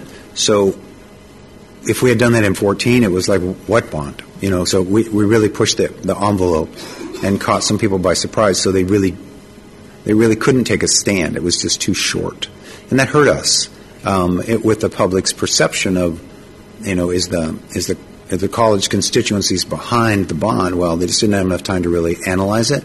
They were about the needs, but they weren't necessarily about the bond. So, in in answer to your question, early, make sure people know they, they must be on board. I, I had a question on is it possible, I don't know if it would be through like doing a partnership with the city to do Kennedy Park, for example. Mm-hmm. I mean, is there has that been done before where community colleges has worked with their local city council to do a I mean, other than just joint partnership It use? has, and Bob or Matt might be able to talk about both of those things, but I can tell you that it, it is possible. It becomes a crafting of that, the legal, the legal connection of that. We've had just generic conversations with the city who are um, who are interested. You know, they don't know how it would quite work either. But I don't know, Bob, if you want to talk about San Diego, maybe a little. Sure. So uh, at Miramar College in San Diego, there were a couple of joint use facilities that were constructed. It was the Hourglass Park, which were, was a series of sports fields, and then the Hourglass Field House, which was a gymnasium field house complex. And there was a, a, a um, an agreement worked out between the city and the community college district on when the facility would be available to the city, when the facility would be available to the district, um, how it would be funded, and who would pay for the maintenance and upkeep of the of the facility. So it's certainly been done. That was the only that was the only one that uh, uh, that came to fruition in uh, in San Diego, but certainly those joint use facilities are out there. I was going to ask, man. I, I think it's a, br- a brilliant suggestion. Honestly, in our community, we're so we're so connected that it, it just again, it's one of those things that just makes sense. If if Kennedy Park in the city is going to develop, and they are, and there are contingent neighbor, and we're thinking about building a field, it, it just seems like a real natural because we're not using it all the time, and they're not using it all the time. So I think there would be some really good. Uh, conversation there. Matt was on that development team. I don't know whether or not he might speak about it. certainly through the master planning process that went on with Kennedy Park, uh, I attended nearly all of those meetings, and that was something that consistently came up, is looking at joint ventures so that the community can use our athletic fields in off-season, uh, a- and we could use the city fields, again, related to the, the weather conditions that we experience on our fields. So, so the city is very, very interested in exploring that too. It's going to take somebody that's more of a legal mind than me to work out the details. But I think both parties are very interested in uh, the opportunity.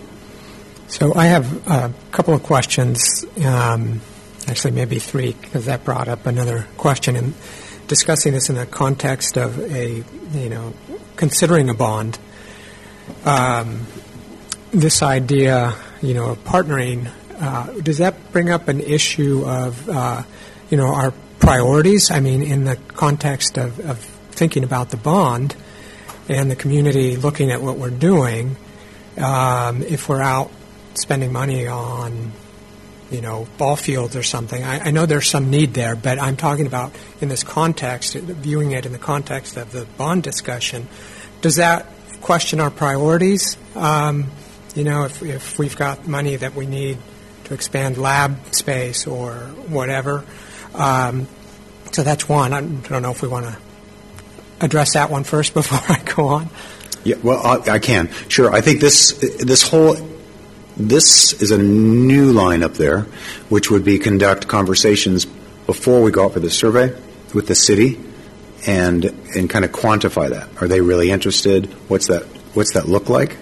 Um, I think you, you get, it's a political question, right? So it's not about us reprioritizing, but um, it's how you feel about answering the question when the surveyor calls you and said, "Would you look favorably upon Napa Valley College and the city um, working together to, you know, do you know develop a joint use facility, and it'll either be real high or I don't care. You know, it would show up that way. So it would, it would let us know in terms of polling and survey whether or not that people are really interested in that, and then they may have no interest. It is a wonderful way for us to get a field, you know. So I know our I know how our coaches feel about it, um, but I don't think it's an either or. I think it's more of an and question, maybe. Okay. Yeah. Okay. The, and I, the second part was about the uh, timing, and I understand Mariana's point about that and a concern. Uh, but mine, I guess, my concern would be: would we have any data back, um, you know, in time for us to consider, you know, the next steps in this process? Uh, or, or is moving that date back um, to, you were thinking early October or something, uh, would that require us to take other steps before we have the data uh, that we would need to, to really look at? Because I wouldn't be, you know, comfortable um, without some of this data mm-hmm. going out in the community and trying to answer questions. Mm-hmm. Um, well, both the conduct the survey line up there and initiate public information is that's gathering data. You, you know, your you would want to appeal. I, I, think if I were sitting in your your seat, and me too, I, I am kind of sitting in your seat. You know, uh, but when it comes back to a board meeting for the presentation, you really want to. I think you kind of want it to put to bed. You want enough information at that meeting to feel not. If it's 50 50, I think the conversation doesn't end the bond. It just says that the, this community is not ready for what we're we're asking for. It's still going to be one of those four funding mechanisms forever. It, it is. It just is a funding mechanism. So it, it's really going to depend on the on the survey results and what those look like. Um, I don't know if that's answering it enough. If there's other ways to gather more information, but really we want uh, are you? You're not speaking. Are you speaking about what we need here on campus? No, I'm speaking about what we need in terms of data to to actually look at the these issues and, and be able to discuss them specifically when we're asked you know, out in the community. Yeah. Um, so maybe, I mean, maybe that doesn't change. Uh, the data, the consultant would gather the data, do the studies. Mm-hmm. Um, and it would come back at whatever time. um, I mean, that part of the, the timeline maybe doesn't change whether we extended the November deadline or, or shortened it to October. Uh, do you know what I mean? I do. I, I think. Does the, does the survey, so we've got the survey being conducted in August, can that be moved back some? I mean. Sure. Yeah. I mean, you know, the survey. My guess right? is there's not going to be a vast difference in an August survey response and a response rolled out next month. Right. I mean, you know, it, the community is not going to radically change their, their fundamental views. I think also the, but you, but you can't roll a survey out without being a little more specific about what you're actually asking people. Mhm. So I think what Matt had alluded to is quantifying the FMP components.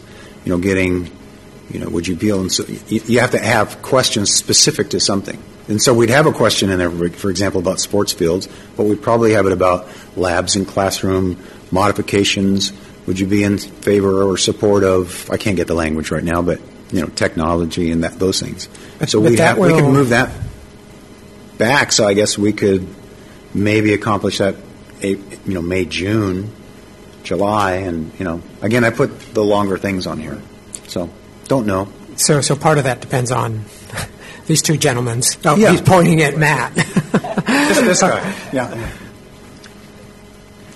I- I think in August is about the earliest I think that we could get together some fairly firm numbers because there's there's other pieces and parts to this too. As I mentioned at a meeting this morning with Eric, talking about structuring the uh, the right methodology to gather the information from the instruction side for classroom size and cap ratios and those kinds of things. And so Eric is going to go and try to try to get some of that information from the instruction side, but that right there is going to be a month or two. And so those are the parts of it. Uh, but I think certainly by August we'll have the nuts and bolts of quantifying those things so we can have ballpark numbers and also work a little bit on the prioritization of what that list might look like in sequencing so that a survey could be put together for August. Go ahead. I, let me just say one thing. On the STEP Initiate Public Information Program, so norm, I'm in this now. So there's, there's really no presentation I make or conversation I have at lunch and in the community, and I'll have another one this week and probably two or three, where I don't talk about, I get asked about the bond, or how's the college doing? What are you, what are you thinking about? How, is there a bond? You know, and I'll say, just, it's proposed. We're thinking about a bond in, in many other pieces, and I look for responses from people. Um, that, you know, I can't say in 14. I could de- definitively say there was a there was a pushback. You know, it felt like an uphill battle a bit. But I think uh, Unified did a really good job talking with people, getting education on the front burner. Our reputation as as one of the leading institutions in the state now is very well known in the valley. Um, I don't think we've ever enjoyed, at least f- from all I hear from people, the, the the kind of reputation that we have now. We're on a we have a high momentum point, so people are enjoying that kind of conversation out there. So it happens. It, it's a continuous piece. Yeah, I'm sorry. Um, so this kind of goes along with our housing project that we're going to be talking about later. But so talking about housing, um, so I mean that's a major project, and it's kind of been moving along outside of the normal normal planning process. Um, it's not part of our educational master plan. It's not part of our facilities master plan. Um, when I asked about that, I was told that we needed to first dis- establish if there was a need for it, and then it could become part of that plan. Um, and so I'm just wondering, well, there is there time to, and in that case, it would go through shared, you know, where stakeholders could weigh in in terms of what they want in terms of housing, um, if that is if there's a need for it. Um, is there time to get that integrated into the facilities master plan so that could be part of a survey? Because perhaps that is something that the community would support. Um, one of the things that came out of the Godbe survey was that uh, community members have a really hard time supporting maintenance. They feel that that's our responsibility to be able to maintain our buildings. But new projects are much more attractive, and um, housing might be something that the community might want to support. So um, anyway, I just, I no matter what, I feel like that needs to get back into our planning process so stakeholders can weigh in in terms of what that's going to look like.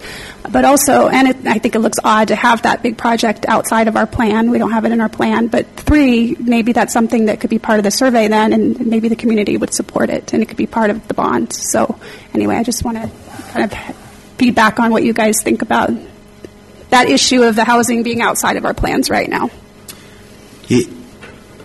Um, the, the facilities master plan isn't doesn't include housing on um, on our campus. So most campuses, it's not included.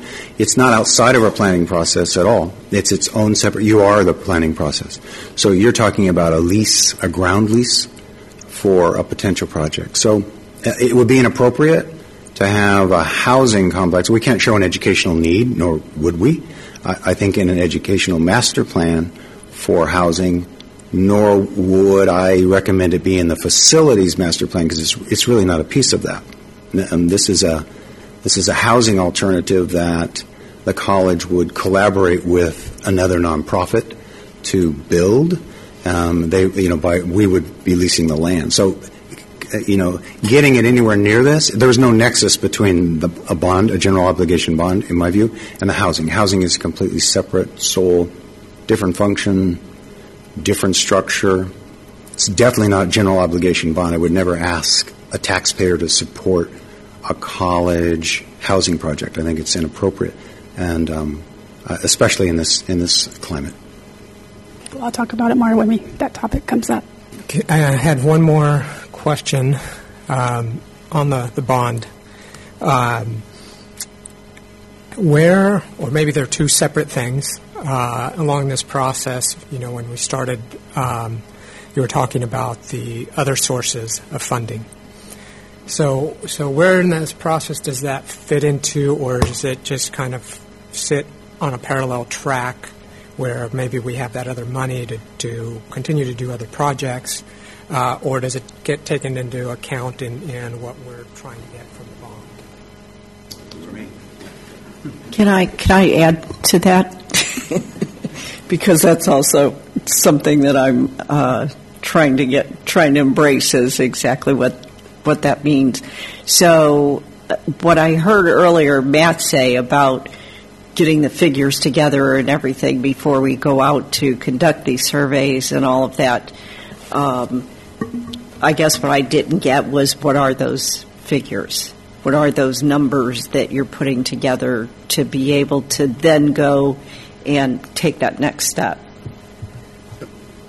Is that kind of the same? Oh, you. Oh, sorry. I misunderstood you then. answer him okay, first. so let, let, let me answer the first question, which is that I see them as parallel.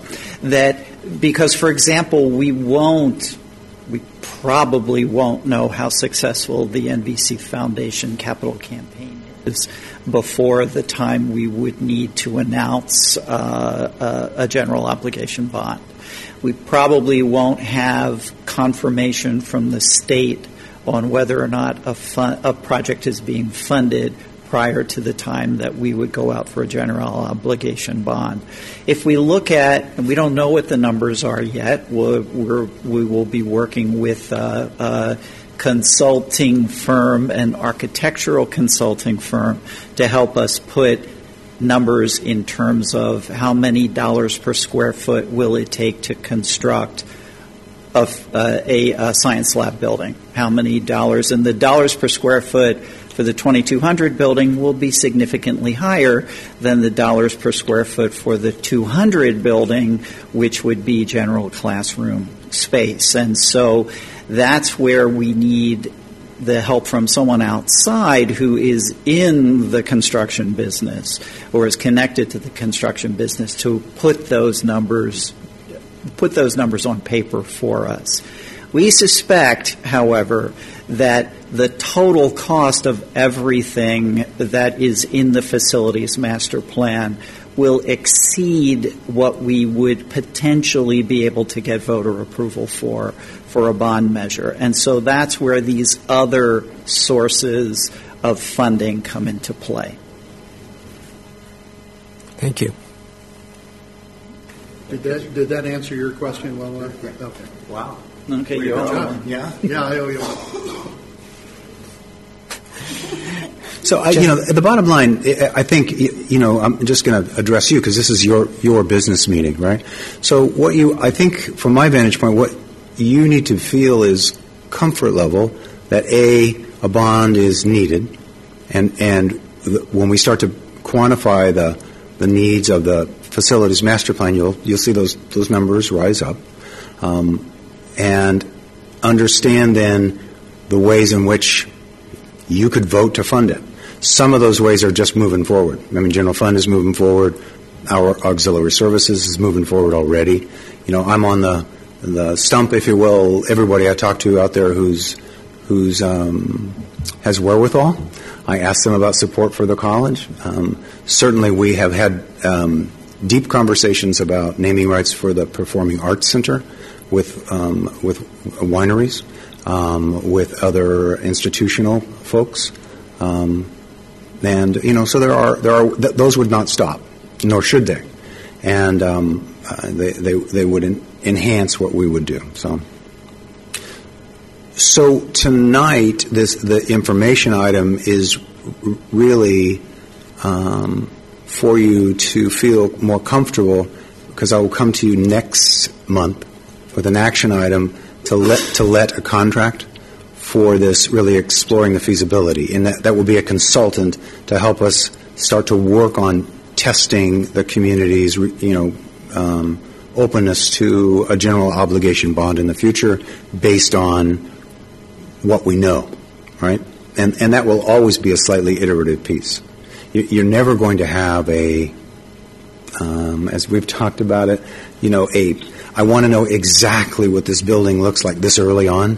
What's it look like? What's the design? What's the color? How big is it? Those things change with the educational needs of the institution, right? So that you need some flexibility in it, but not um, not radically. There are some institutions that that pass it in in uh, I wish I knew the legal word you guys do, kind of in the blind, which is we're, we're going to pass a general obligation bond based on a facilities master plan that you will see in the future.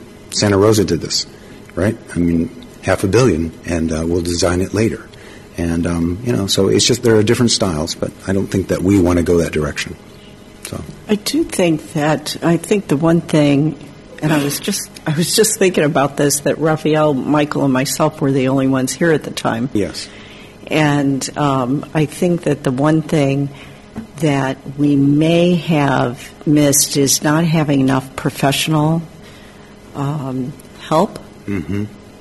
And I, I just, I know from other things that I do that those campaign professionals and those consultants that poll and all of those things, Yeah. um, they they do it because they know how to do it, and it's uh, it's really critical. I think that we need to make sure that we have professionals um, managing it. And then the other thing that I just want to add is that I do think it needs to be June, uh, and I need I think we need to set our sights and what we want to accomplish to make sure that it happens in June because I think November would just be the wrong time to do it for many reasons. I mean, I what I don't want to see is also like we had the last time is running it up against when board members were running for reelection and then uh, having people running against them using the bond as a campaign tool. And so, um, you know, I, regardless if I win or lose an election, the most important thing is that the college gets what the college needs. So, anyway, that's I think most political consultants, you know, June used to be unusual for running bond campaigns, but um, the elections generally across up and down the state, as we as we've talked about, you know, trustee elections are are hot and heavy, you know, and there's a, there's a lot of activity that goes on, and sometimes the the messaging of just this is about student success gets kind of lost for a little bit. So I think, and and my guess is with you, November of 18 might be really messy uh, you know, for a whole bunch of national and state reasons as well. You know, so I don't want to get that all clouded in. And so I, I agree. Jennifer, did you have a question? So I we just can- a couple of quick ones. Um, sorry. First is is there any means of compressing some of this timeline by having uh, special meetings or study sessions and whatnot, so that we don't have to wait a whole month to go to into the next phase? I, I mean, I know there's some things that have to be done in the regular schedule, but you know, maybe if we're just having a discussion and not taking action or something like that. And then my other question was um, to do with the consultants that are in here a couple of times. Are those things that would be put into our regular general fund budget, or is there any anticipation that perhaps the foundation might uh, front some of the cost for these things? Both. Um, you could, you can definitely, this can definitely be compressed, and I'm, I'm happy to hear you thinking in terms of, you know, the political realities of that. And as we've talked about, consultants are critical here. Um, we have built in some money. We can use consultants to help us explore um, a bond. We can't use them, obviously, to help campaign or any of those things, as you are well aware. Um, the, the foundation, the Napa Valley College Foundation, is, as you know, is front and center now, has really worked um, closely with the college, and they actually changed their bylaws through special action this year because they had a, a, a piece of their bylaw that um, didn't allow them to support campaigns. It was old, out of the 80s, and they changed it to be more um, better practice. I think you know they were one of the only few in the state that had that. So they're they're ready and willing to um, step forward and help. Okay, just uh, one or two more. Amy?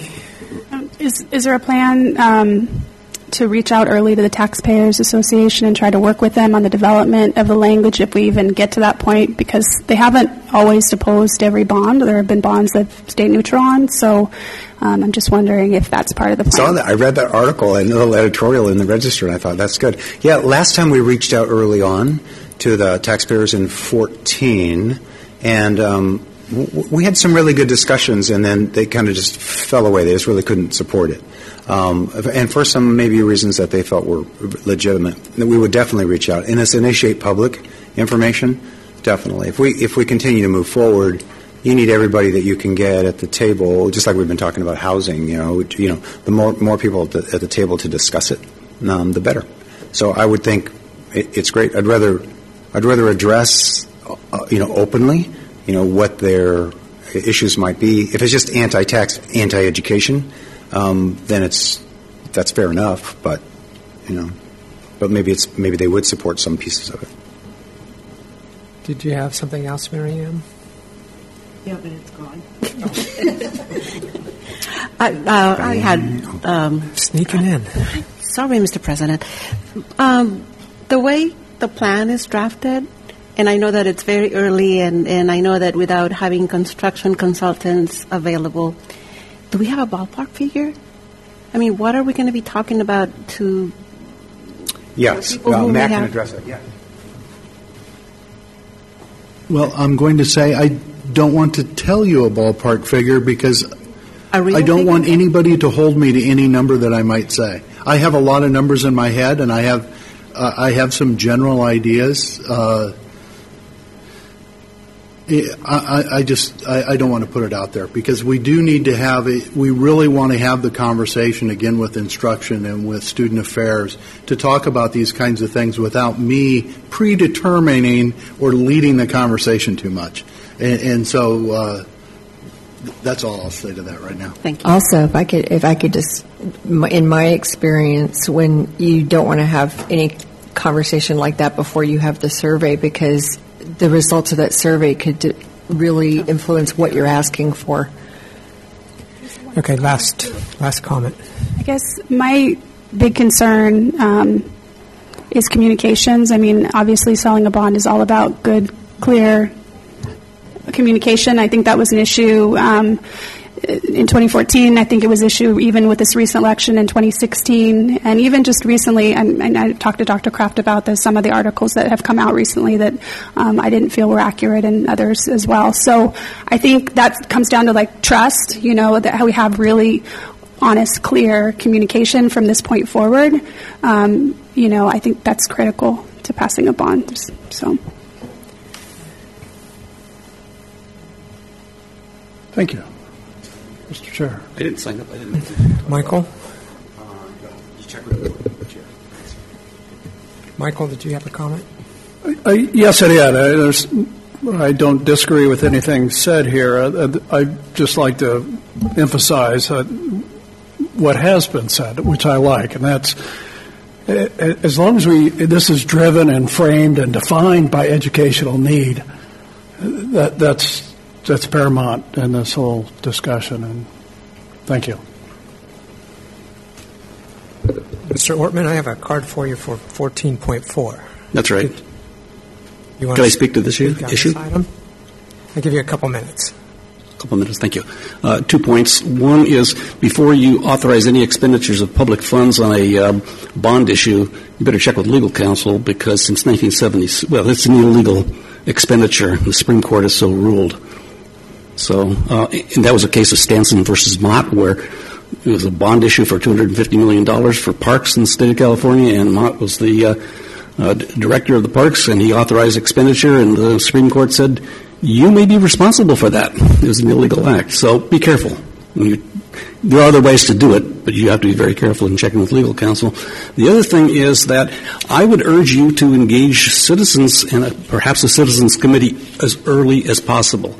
And uh, Dr. Kraft and I had a discussion about this a couple months ago because I had ex- personal experience uh, when I was on the city council in Belmont. Um, our predecessors had a disaster of an assessment, and they had a, a visualize um, a basketball stadium, the gymnasium at the high school, where everybody in town comes to. They had to put people. The people were terribly upset with the assessment. They they, they, they messed it up we well, I got elected partly on that, and we engaged a citizens committee to say, well, okay, we need we need to fix the drainage pipes. How can we do this in a fair manner?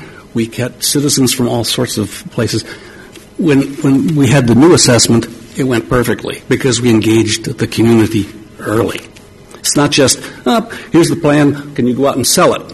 No, you have to engage them as, as, soon as you can and get them to buy into it. So I would recommend that if you could possibly do that. And I think that's what uh, Trustee Martinson was getting at when she asked the question. It wasn't about the housing per se, it was about engaging people early. Thanks. Thank you. Okay, if, uh, thank you.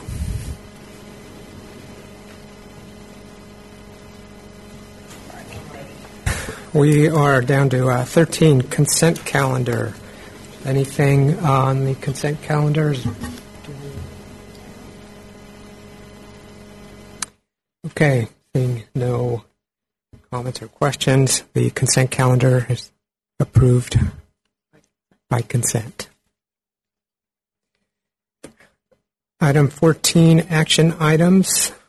14.1, waiver of first reading and adoption of Board Policy 4231, grade changes. I think it might be best to call on Eric to kind of lay the foundation and framework of this, and, and Sherry's here who could maybe speak at, uh, maybe not. Okay, she won't. Um, if Amanda was here, she would as well. Yeah, so we have we have a, a board policy on grade changes. There's an associated AR that we've also done a revision on in the last few weeks. Um, so in this particular instance, what we're doing here on this board policy is that we are including language that um, allows for us to change a grade in accordance with federal law. So we have state law that defines really clearly when we can change a grade uh, for a student. It's defined in Title V and 55025 um, is the section that, that defines when we can do it.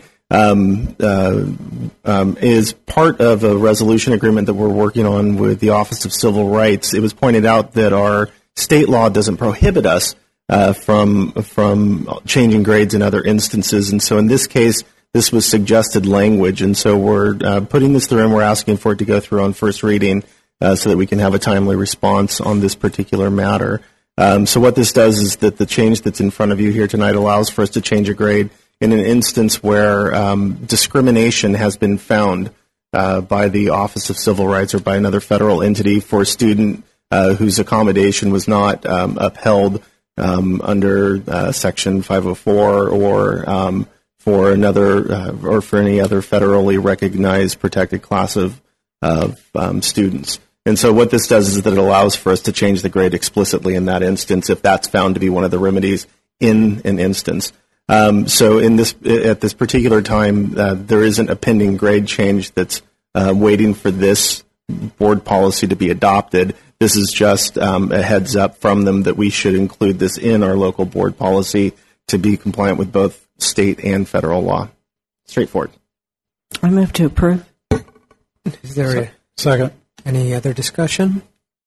This protects me. So it's basically, so it's just the last bullet that's been added Just the last bullet's been added to the policy, basically. Then. Yeah, exactly. Yeah, nothing else has been changed other than the last bullet. Carolee, can we call the vote?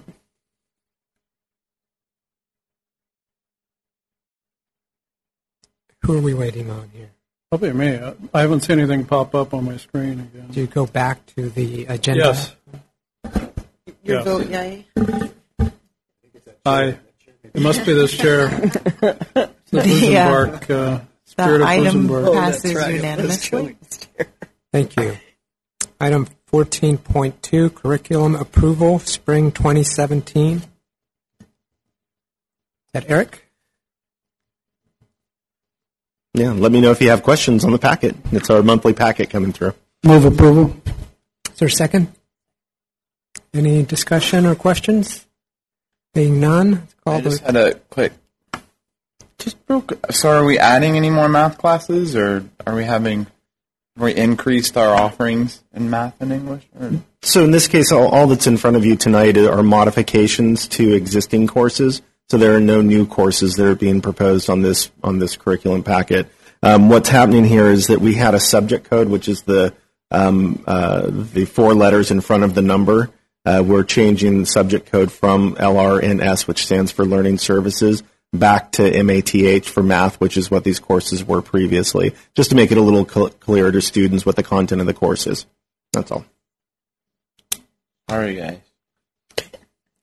Okay, anything else? Can we call the vote, Carolee? I'm done. It, it, Are you, you're logged in, Michael? I am logged in, yes. Okay. Um, I can record your vote if you like. I am for it, yes. The item passes unanimously. Thank you. 14.3, ratify financial documents. Do we have a motion to approve? Move to approve. Do we have a second? Second. Any questions or comments? Seeing none, call the the vote. I'm logging in again. Passes unanimously. Thank you. 14.4, authorization to proceed, college housing request for qualifications. We do have a uh, public comment. Mr. Ortman?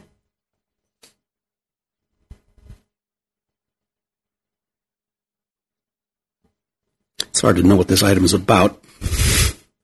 So, but I'll, I'll speak anyway. Do you want to w- wait, Gary? I mean, you Um, could you could wait for some of the presentation and then. Well, actually, let me let me address now because I have no clue what you're going to be talking about. But but some of my remarks have to do with the last meeting. And first of all, I want to thank everybody uh, on the board for the excellent questions and comments uh, that you did make in, in, in giving the feedback. Um, I think there's still a lot of answers, but this is you know this is early in the stage. But I think you got the the the the, uh, the right questions out there.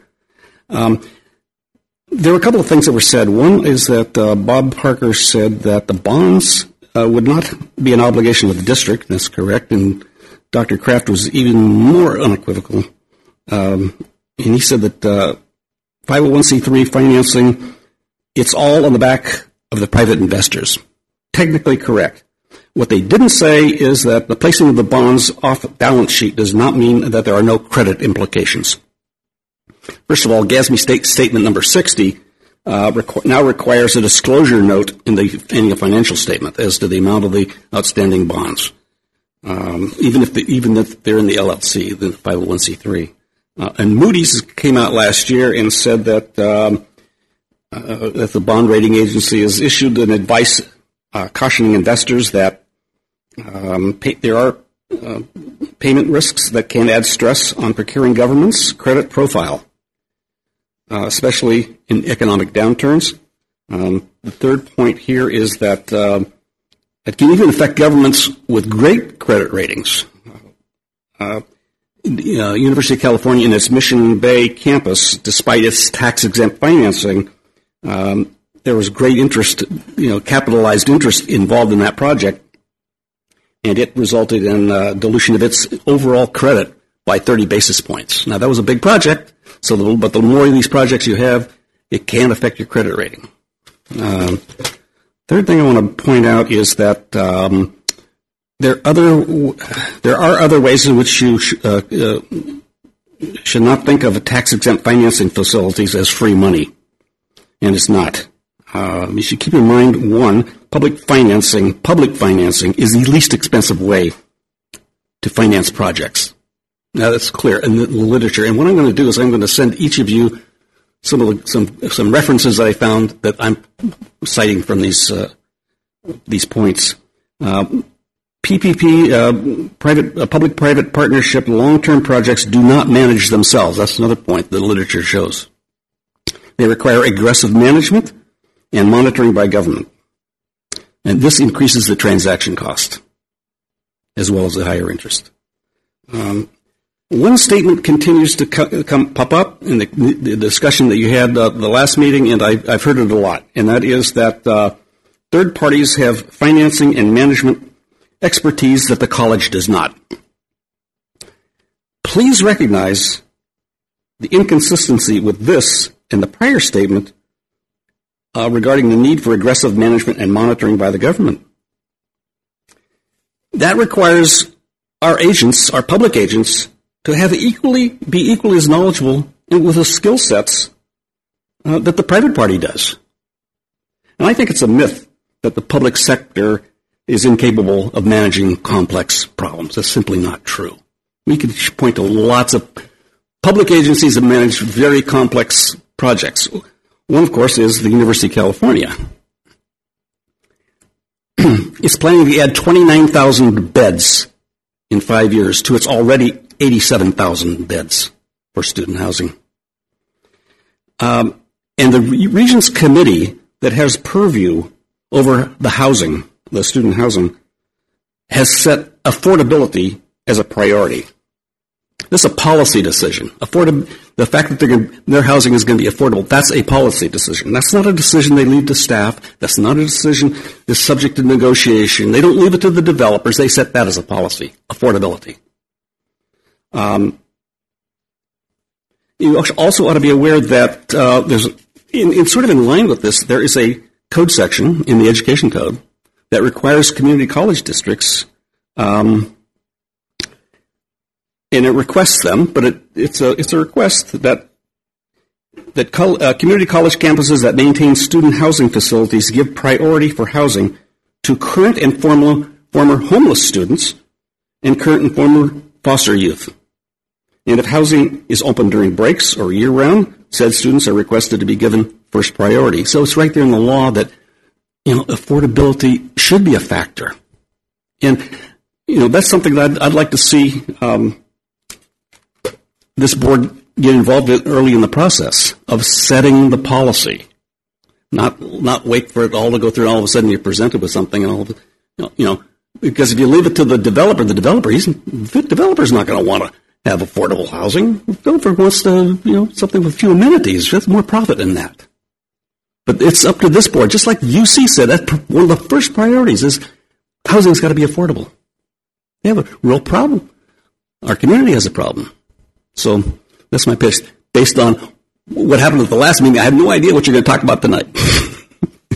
Thank you. Thank you. Thank you.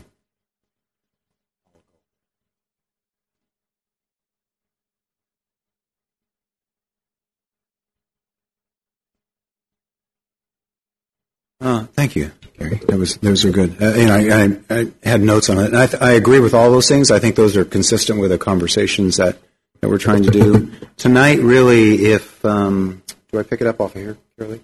Just I can, or you, or you, you're driving. Okay.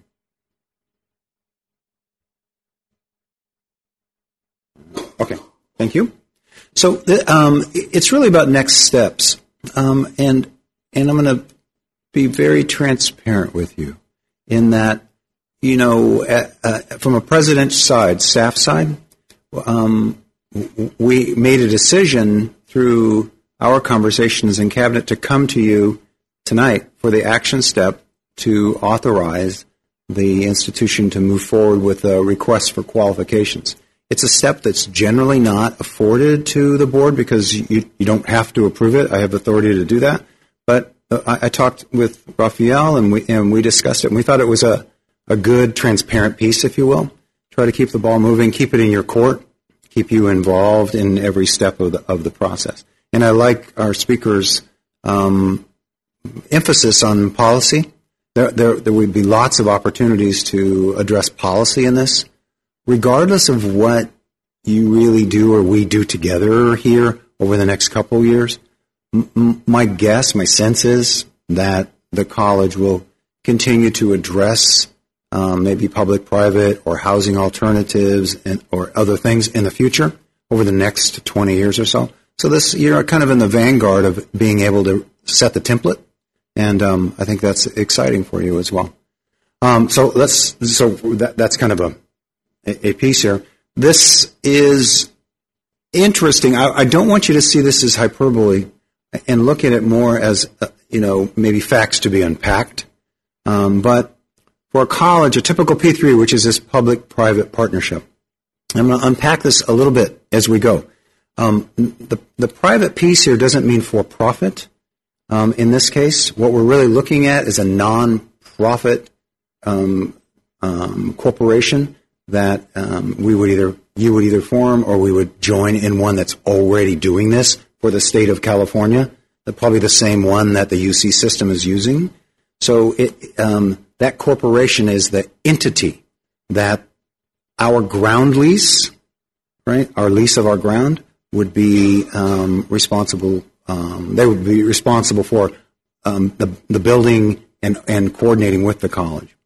Um, this project uses tax exempt municipal bonds with no long term financial liability. What that means is no long term is important for you to understand because there are some upfront costs, not big, um, not millions, certainly not even hundreds of thousands, but there are upfront costs that that will um, be incurred.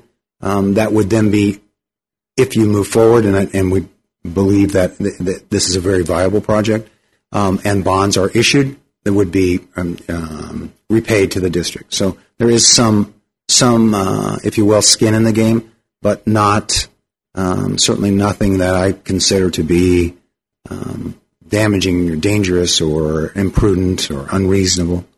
Um, and we'll, we can talk about those specifically. Builds capacity and uh, capability for students. The biggest important piece.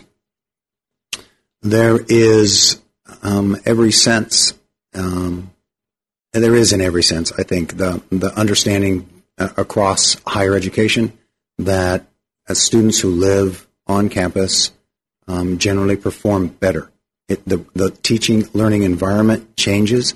I, it, I don't have uh, any doubt, in my mind at least, that that wouldn't hold true to Napa Valley College as well.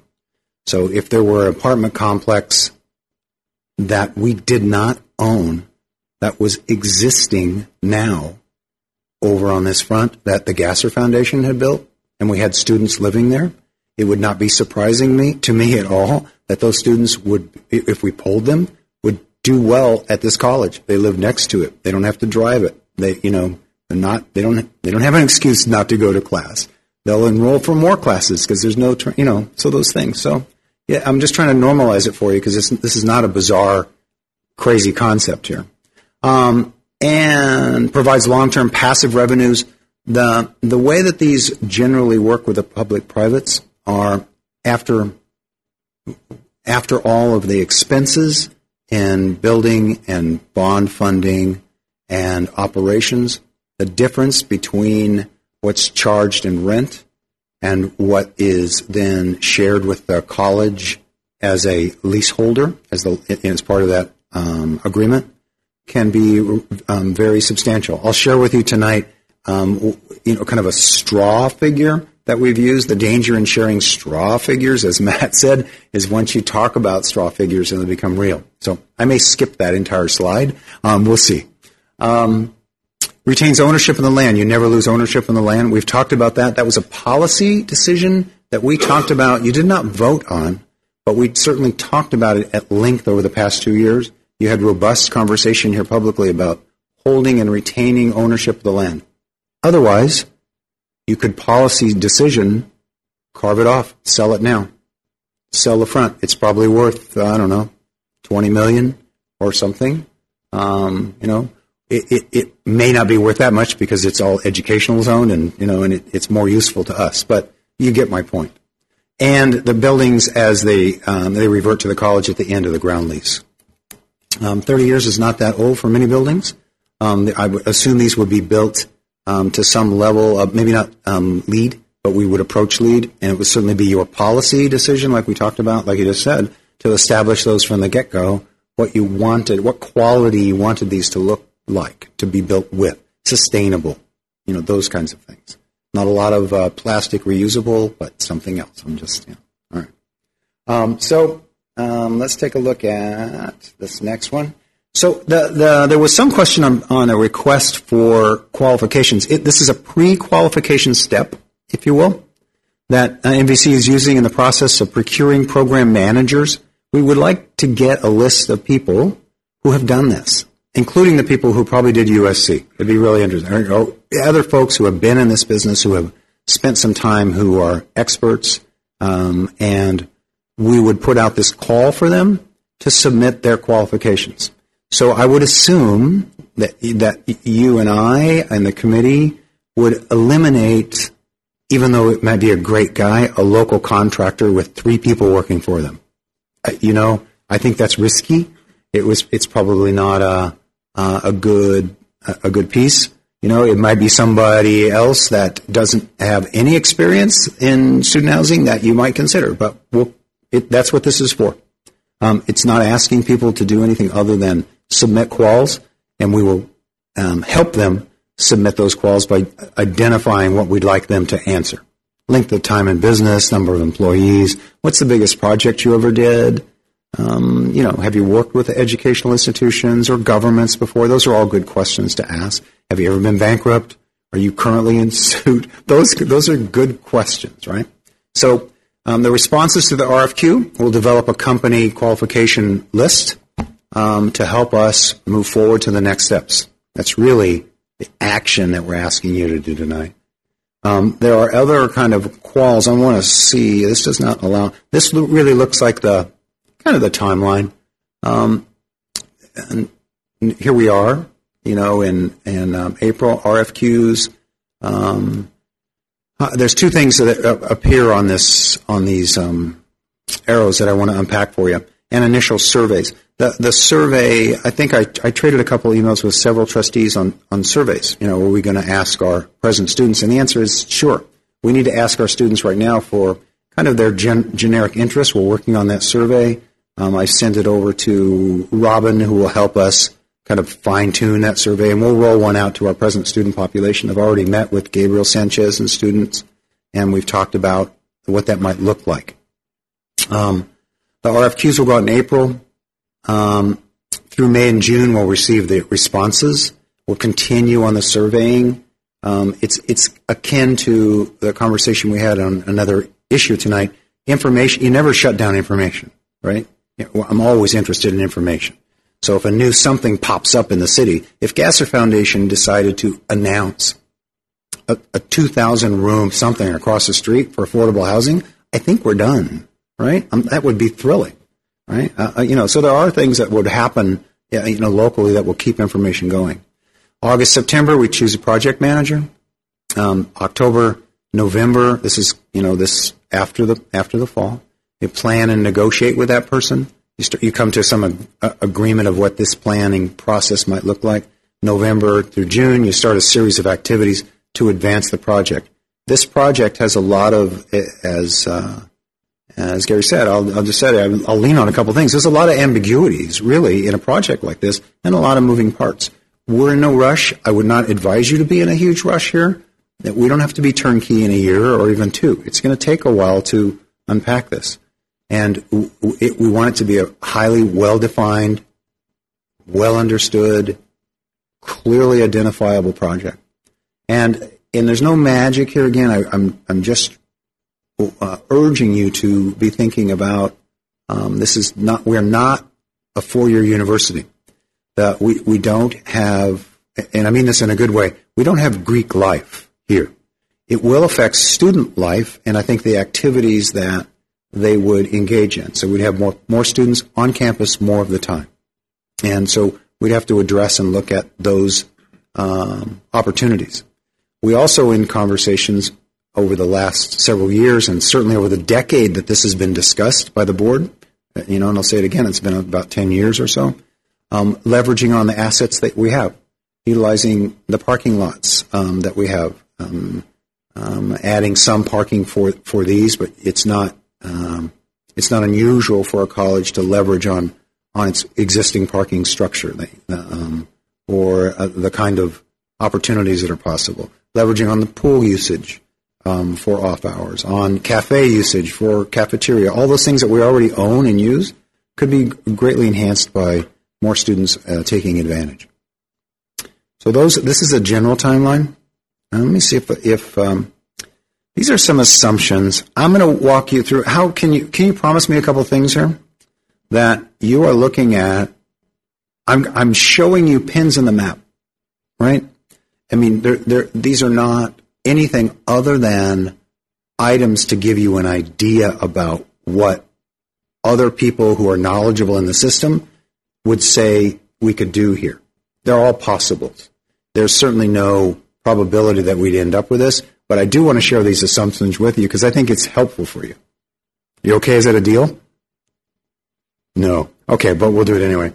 Um, okay, so here's some assumptions that we made. I, um, I asked an architect to look at our facility area out here and said, you know, what's the most buildable area? Well, in our world, the most buildable area is the area to the right of the um, roundabout coming in. It's high, dry, and flat. It's closer to the amenities. It's easier to build. There's not a lot of, uh, you know, not a lot of unknowns. A few, but it's easier.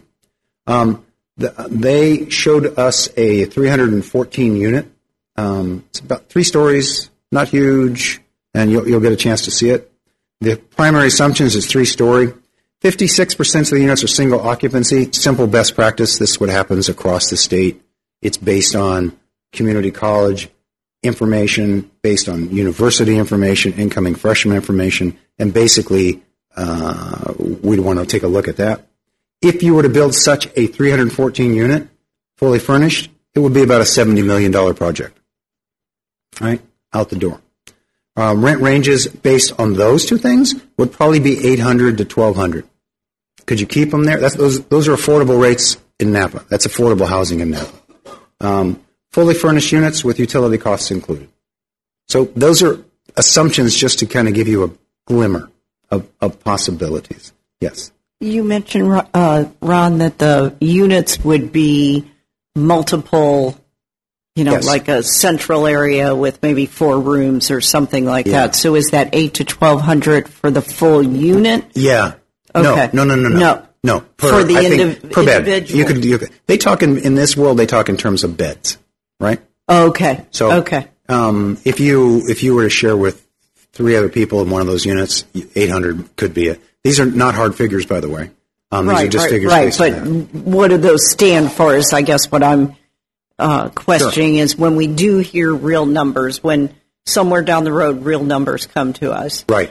um, then do those numbers stand for what one student would pay or for that group? That would be that conversation is probably you know an hour conversation at a later time. You know when we're here, Mhm. and you would have a call, uh, as we've talked about before.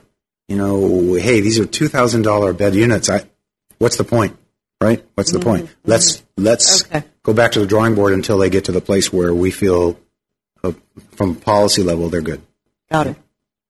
Yeah, I, I, you know, I don't know if I should recognize or the board should recognize. So you know, you can.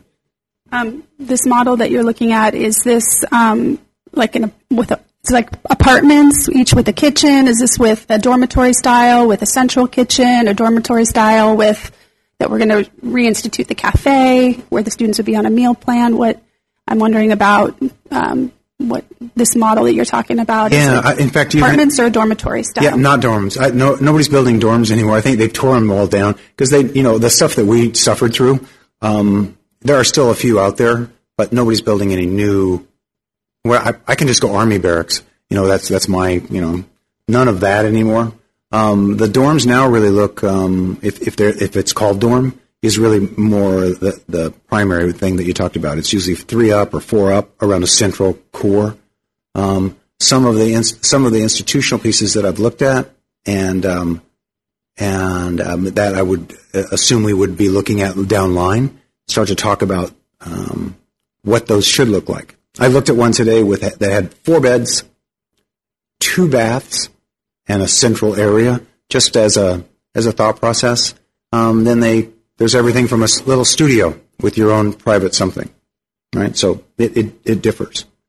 So there is no design contemplated at all. This is just for um, just possibilities. Um, let me keep going. Um, district financing. Um, I put a really high number in here. I talked to consultants. Generally speaking, the, if you were going to move forward on trying to get this, you know, the the the feasibility piece of this kind of looked at and the surveys done. This has to be a credible survey. That the bond market is never going to take a college's word for what it surveyed. They want to see professionals in the field their survey, people who are skilled in this because they're they're they're going to sell bonds in the future on the market based on this information. So it's got to be it's got to be done. That can be some upfront costs. Um, my guess is it's going to be twenty five to fifty thousand of upfront costs um, as we start to develop um, before and if you go forward before the bonds can be sold. All that is recoupable, so there's no long term. It's zero dollars from the institution if you move forward with the with the um, the development. Short term capital need um, until the bonds are sold. 100% of the capital is refunded. Um, based on this this model, 314 at eight 800 to a 1200 at 56 percent units, a single occupancy. It, the annual cash flow after all expenses to the general fund of the college, after all the bonds have been paid, operational costs have been paid, and all of the, that um, attainment is a, about a, a, a million dollars or so um, annually, and that's that's the expectation. That's best. That's the best guess, if you will. Those numbers would be hard and fast. You could also make a policy decision to not bank that, but to use that money to reduce the costs of the units or to scholarship out other folks or you know there's lots of things you can do with this with this money that would enhance the student um, experience um, NVC initial self study survey we're starting on those now um, you know, our office is um, developing some in the president's office with help with Rippy and they'll start to take a look and we'll roll those out um, this last part, the, the, this is kind of what the project manager would do if we move forward and, and contract with somebody. They'll conduct this credible party market demand, right? They want to know. Um, um, well, that market demand would be an in-depth study of some of the material you've already seen: county, city, background material, Gasser Foundation material. An, another round of surveying. My guess is that at this point, if faculty and staff were so inclined, we might we might include them in this survey to see what that that tested out at. Um, develop a preliminary working drawings. This is where you get more to not just the sketch, but what what does it kind of look like? Um, we're the entryway, and we said this to Napa Valley. So uh, if I were you, I, I would not want anything that was unpleasant to look at um, because you'll hear about it forever, and I would too. So we want to build a really um, wonderful, attractive project, um, I think. And then there's there's you with shovels in a groundbreaking ceremony down there at the bottom. Um, that's that's possible. All right, so this is just a sketch of the color coding is really differentiation between um, single units, multiple units. It doesn't matter. There's no magic in the mix here. It's just to show you that things could be different. Um, this is the area that is in front of the roundabout as you come into the college. You, we would, from your perspective, looking at this, you're kind of on top of the pack, right? Looking at this building right now, and um, it fits n- nicely in there. By the way, because of the topography and the arboretum, which is also called the green belt, right, which is that protected um, area, which the students are helping to work on a project to develop that. Um, this is almost invisible from. Um, I'm trying to think. Help me out. Imola. So you can see it for the bridge, but you cannot see it from the street level. It's it's um, really a, a beautifully kind of cloistered area in there because of the trees and and that um, in the front area. You could certainly see it from um, the Vallejo Highway, Napa Vallejo Highway here coming in. Could um, that, the fit, the sample fit, FIT really is what you can fit on a certain lot.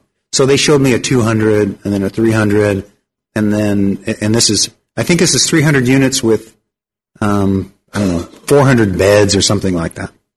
Right? Not un- atypical from what you would see across down the street on. Uh, there's a couple new buildings on old, on Silverado, old Silverado as you take it in, in there. Those are some templates that you might look at. I don't know if you've seen the drawings of Gasser Foundation's project that will be across the street, uh, about a mile from here, over over there. Um, um, not untypical either. So, what about like road access? Would it be possible? Right now, Kyle, this would be the, the access to this right now is is right now on this drawing. It comes in from the front.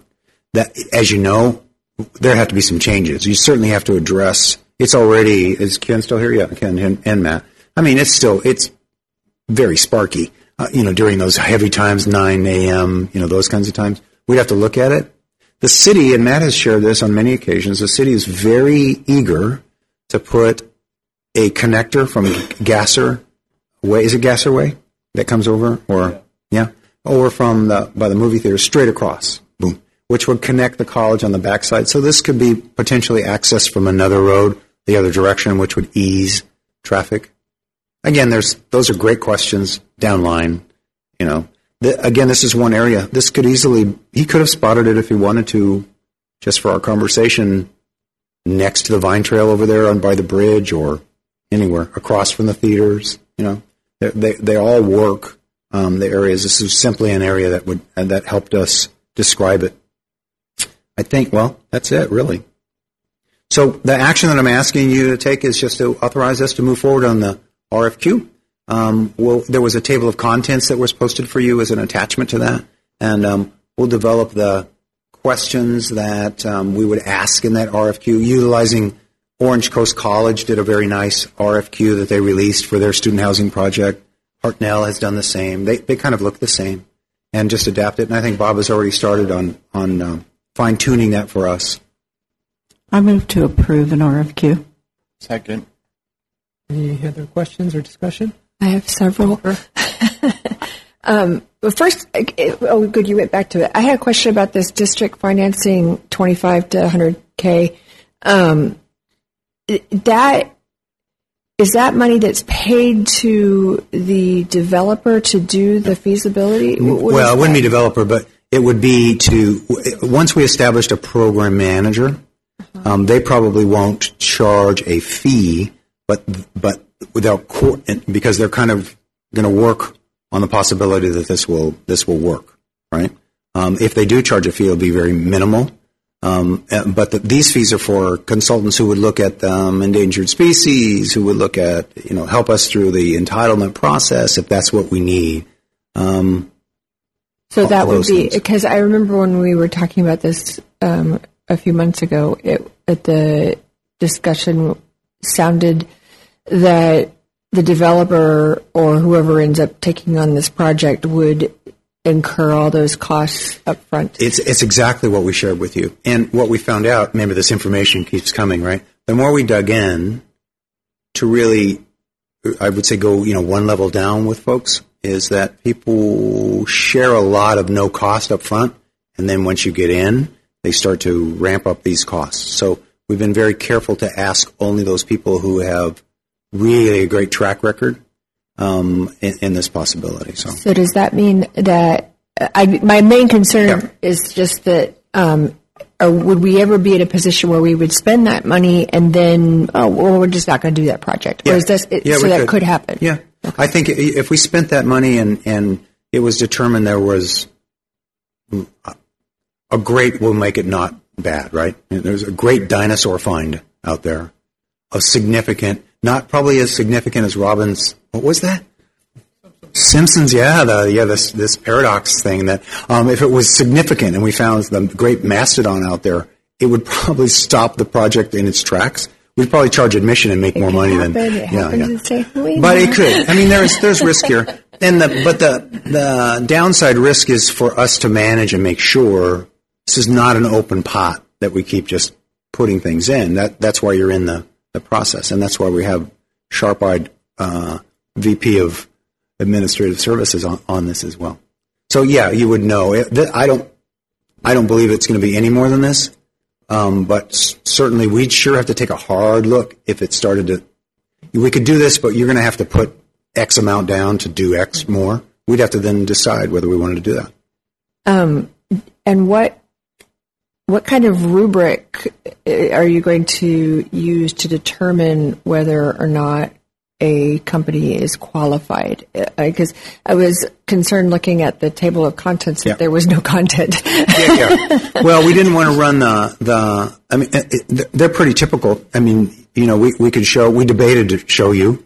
You know, Orange Coasts. You know, it asks a series of questions. Really, those the, the rubric really asks: Are you real? I mean, I'm going to do. You know, are you real? How long have you been real? Are you are you incorporated, or you know, what level of of, of project have you done? Um, do you have experience in this? And then it asks the, the the kind of nasty questions. You know, are you have you been in litigation? Those kinds of things. Um, we would want to have enough to be able to come together to look at those and say, you know, where's your website? We'd like to visit a project to see what you've done. We'd like to talk to the people there to see what, you know, the, how they felt about the experience, all of those things. So we would build that into the, to the RFQ. So we would eliminate those people who would maybe want to build an apartment complex, but this is way more than that, right? We have more at stake here. and so we even after this process, the RFQ process has Mhm. been completed, and you've kind of narrowed it down to even just to one Right. group. We're we're not yet under any obligation to do anything. Is None. that correct? You're not voting on any of that now. Yeah. Marianne? And, and if I'm understanding that the, so as Jennifer just said, the RFQ, we're not obligated to anything at this point. It's not costing us anything. Um, the narrowing down process, who gets involved in that? Staff. Right now, it would be staff. It would be. Um, w- we could certainly include your subcommittee if you'd like. uh, You know, your housing, uh, not your housing, but your land use subcommittee to to bring them back in when we get those and gather them up. To have another eye from board level would be, I think, fine and and appropriate in this case because, to be frank, you know, your predecessors have been trying to do this for a couple decades. So, um, it you know maybe you'll maybe you'll get it accomplished and it's good for you to weigh in. I think it would be an okay thing. Amy? I I'm not against student housing. I, I what I'm having a problem with is the process that we're going under um, on a lot of different levels. Um, so, for example, last meeting um, there was going to be a PowerPoint presentation from an outside person that had done this. I guess it was a developer, I think. Um, and there was a PowerPoint presentation. We didn't. That person canceled. I thought we would have it at a later time so we could ask some questions from somebody who has experience in this. Um, but in, I looked at the PowerPoint. It says phase three is to seek a developer through the RFQ uh, and RFP process. Um, so I'm just wondering what happened to phase two, one, and two. Um, some of the things that were in phase one and two were understanding the str- strategic institutional objectives, so understanding what our goals are. Demographic analysis. For example, I mentioned to you, I would really like to see a snapshot of our current students. Where are they coming from right now? How many are, are really are coming from outside of the near vicinity? Um, I also mentioned um, in your packet that you provided us last month, you, um, you provided a general study on housing insecurity, and it mentioned um, a study that a lot of colleges have given to their own students to look at housing insecurity.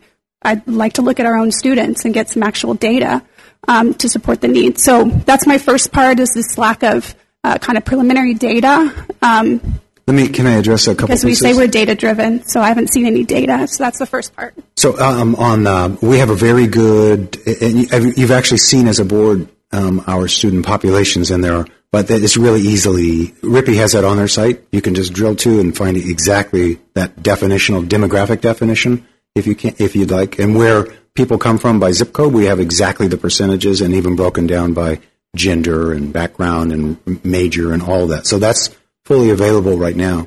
In, in terms of the um, I tried to find the survey that you you had recommended. I couldn't find it yet. I reached out to Ben. it would be interesting maybe to to see to do after our initial our initial survey to run a survey for for general housing insecurity among our students. Not a bad idea, and I think it's again this is a flow of information that would add to this piece. There is no perfect sequence. I mean, you, you can every every single um, project manager has a slight tweak that they like to do, and then you have to look at a specific site specific. So Napa is highly unique. We're highly unique in that we meet virtually all the criteria for bond raters off the scale on campus in an in, you know needed needed affordable housing in a high you know all of that stuff. So whatever it is that we, we will need to develop that you will feel comfort. My my goal is to continue to provide you information until your comfort level is one that you feel reasonable about moving forward. So. And I guess I, I would like to see that those simplest things, those simple steps, um, like the most obvious steps done first before we start going out and actually start looking for a developer. Um, the other thing that's mentioned, that, things that you would do first, um, they talked about um, constituent meetings, focus groups, interviews. Um, I'm curious right now to know, you know, what are students interested in? For example, um, I, I, actually emailed it to all the board um, earlier today, and I just gave some copies. I actually contacted every single community college in California that has housing, student housing. Um, everybody but one responded, and um, there's again different models. There's there actually are quite a few dorms, right. Um, and there are apartments. There are both. Mm-hmm. Um, and to make the assumption that our students want apartments over dorms, I, that's our assumption. Um, I'll give you. An, I li- had both experiences in college. I lived in an apartment at UC Irvine, and I lived in a dorm at UC Berkeley. And I preferred the dorm because being in an apartment is, is isolating, you know, and having the real college experience of being able to eat in a community style with other people and getting to know people from all over the world is a great experience. So I just think we shouldn't make the assumption that students want to be in apartments. Um, I think that we sh- that should come out of from them. Um, kind of to that point, um, Amanda Badgett brought up at a previous meeting about the fact that um, that this is part of shared governance, that it's part of planning and budget, that it's a 10 plus 1. And that's a misnomer. It's not. Okay. It's, per, it's totally in your purview. So uh, this piece, um, and, and, I would agree, and Amanda have had really good conversations on this, and she helped clarify on, on, in our conversation. But you know, would we want to move forward without um, a, a, shared conversation with constituencies? And my advice to you as a board, even though you can do that, because it's not this is this is outside of the planning process, because this is sur- not surplus, but extra land asset that the district owns. It's it doesn't have to do. It, it's not an, an instructional issue. It's not a student services issue, and it's it's really it's none of those things. No, it could be can I finish my comments? Um, sure, but I, I, want to make sure that the board understands yeah. that this is, and, and also for constituencies, you're not violating shared governance in any way, shape, or form. The participatory conversations are are really embraced. Mr. Chair, Chair can we stay on the RFQ piece of it, though? This is related to the RFQ piece because I'm talking about things that I think should happen You're, first before we go out for about, an RFQ. We're talking about things that are way down the road, no, in my no, opinion. these things should be happening before we go out for an RFQ. Can I finish my points? Because I have one more point and I'd like to be able to speak, and I was interrupted. Can I finish? Go. We got one more minute. We have time limits now. I think that it takes like a vote Actually, to end discussion, but um, so it, it is an educational issue. It, you actually mentioned that it increases persistence to have students live on campus. Um, we also, uh, so it is actually directly related to education. It could be in the EMP. It wasn't put in the EMP, but it could be. It would also perhaps increase enrollment. So it is directly related to the EMP. Therefore, the AF, you know, the facilities master plan and the campus master plan. Um, and I just think it should be going through the normal shared governance process. And to my last point, related to our bigger vision, um, you know, if we if we did want to go with like a dorm style, perhaps we would want to reinstitute food on campus so these are it, it, going in already with an idea without taking into account the bigger picture of where we might want to be going um, as an institution is just concerning to me. Um, so I can't support this tonight. I'm going to make it, uh, but I, I want to just two two pieces. I didn't say it wasn't educational. It's not instruction. So I'm talking about 10 plus 1 specific, right? And to, to that. And I also um, don't want you to land on on the things that we promised we would not land on. So th- this is simply a snapshot of something. You know what I mean? Nothing's been planned. So if the board so chose to do um, all dorms, 10 story, I'm in. It's whatever you guys decide. Um, so it, it, it doesn't have to do with, you're not planning any of that right now, just simply the RFQ. But usually, you, you told me the RFQ that they would be actually drawing up plans, and I said, and so plans based on what? On their vision? They sh- should be plans Oh. based on our vision. You must have misunderstood, not the RFQ. The RFQ is simply seeking people who are qualified and who have a track record of doing this. And the type of facility doesn't weigh in in terms of who might be qualified, what kind of I facility think we might you're want. just arguing. You've already No, presented asking- those that's a points. question. You're, you're actually Sure. arguing. Yes. yes, it does weigh in Yeah. in terms we of what would kind not of facility. if if a bowling alley you know developer submitted i'm i would not think that they would be qualified no, I mean dorm versus apartment. there's that no wouldn't be a difference there's, factor. n- there's no difference i mean you're, this is just semantics in terms of a, the width of the hallway so there is no difference between a, unless you're doing some other kind of i don't know what you're thinking about an apartment Okay, But- so then I just want to make, I move that we postpone approving this until we've actually seen the RFQ and it's been reviewed by our attorney. There is a existing motion on the table. I- There I- is. We have a first and a second. And so I move to amend the motion that we wait to approve the RFQ until we've actually seen the RFQ and it's been approved by our attorney. Or i- Is there a second? I'll second. okay. I think it should be discussed. I, I, the one thing I would Well, this- like, we're- I we're would, on the I would be amended comfortable. motion. I'm sorry. We're on the amended motion. Yes. Well, are we discussion discuss, yes discussing the amended right. Motion. That's what I asked. Is there a discussion on the amended motion? I was going to suggest, you know, absent that passing, um, that we could say, okay, yes, we'll approve this, but as to form, you know, after it's been through. Well, we're we're on the the amended motion. So Okay. I don't wanna discussion third. on the amended motion. If there is no discussion Yeah, on the amended uh, motion, on the I'll amended- question. Yes, on the amended motion, I just, you know, again, I want to just iter- reiterate that um, I think that we're discussing things that are way beyond where we are.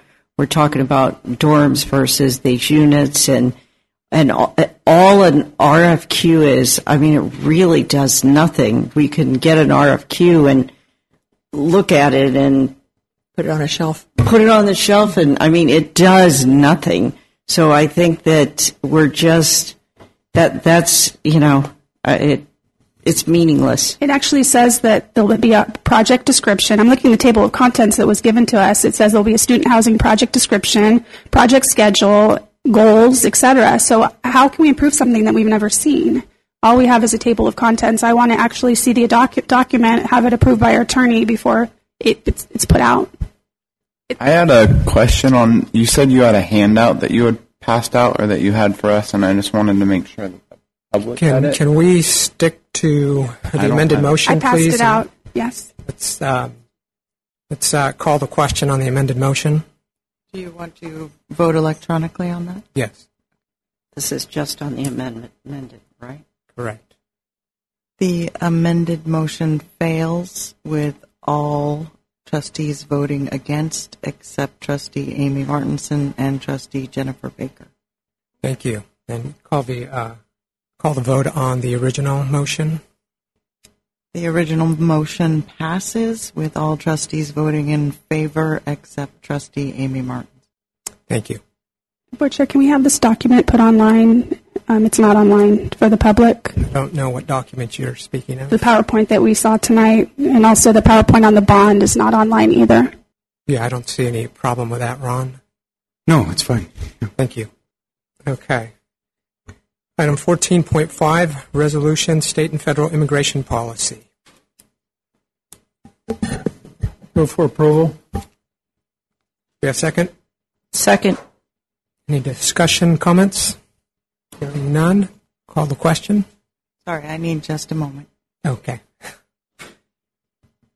I'm sorry. Could you please um, share who made a motion with me? Thank you. I second.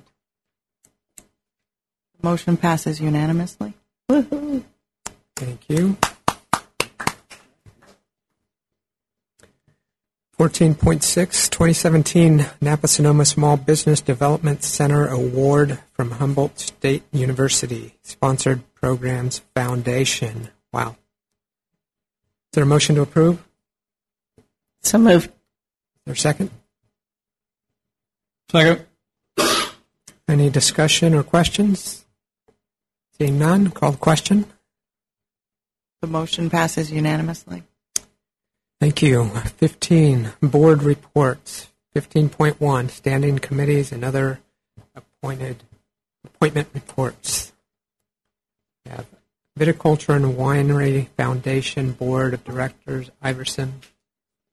Uh, our meeting was moved, so we have. I have nothing to report on that yet. About the date of the next meeting. Uh, I don't have that in front of me. Ron, do you have it by chance?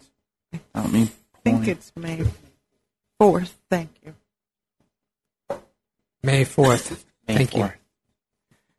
you. To Legislative Affairs Committee, Iverson. Uh, yes, we did meet. We actually did.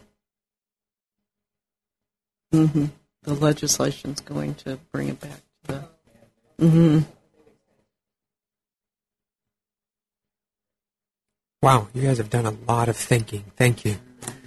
It was a good meeting. Number three, Audit and Finance Committee, Um, Can I ask if you're asking for support for the letter, or if Was there a proposal? it's not on the agenda? Yeah. Um, I don't Is there think a it- recommendation? It needs formal action. It's a. No, I don't believe it does.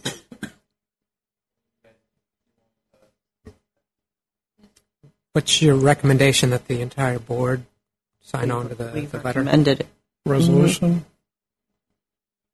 How's everybody? I feel like that doesn't have to be an action item. No, no, I just, shouldn't that be an action item if we're all agreeing right now to take an action to support something? At the Committee? Why don't we put it on the next month's agenda? Is there a time? Late then. Hmm Legislation. Oh yeah, and the and the deadline for that is next Friday mm-hmm. for a new Well, I guess we can all s- individually sign on to whatever we want to sign on to, right? If presented to me, I would sign it. So you may. Support it for the record.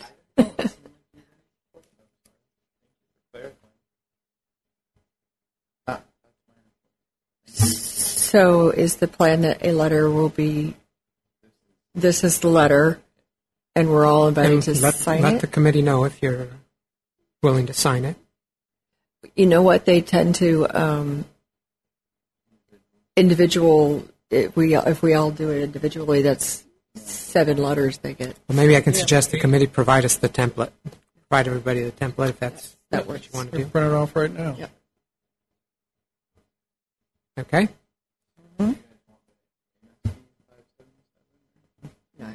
Mm, no. No, we were at audit and finance. We did not meet. Can we are- schedule a will be date? meeting after uh, they come in. When? So they're coming in for their preliminary work next week. Um, we'll probably have an audit committee meeting the following month, maybe, or I, I would like to suggest that we have an audit committee meeting the following month. yeah.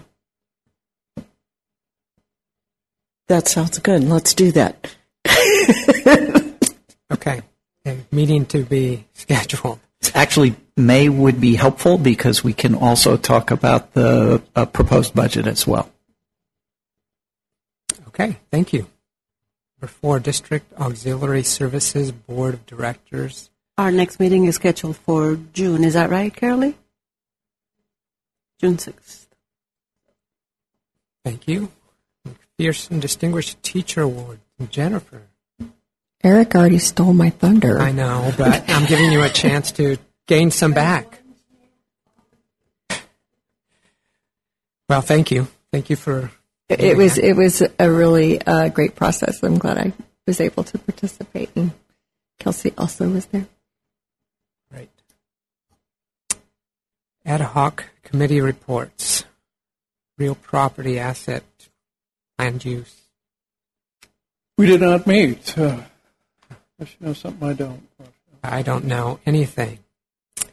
Board meeting management committee. We met.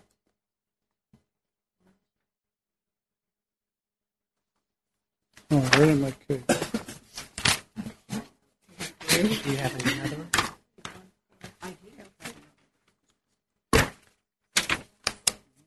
You can go and Does everybody have down. one? Give one to Carol Lee for the record.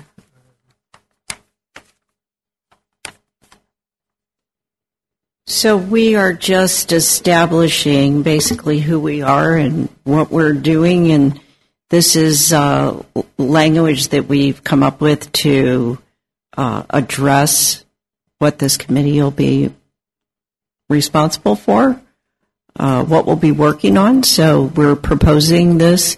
Anybody has any suggestions or thoughts on what might be added to this or taken away or whatever.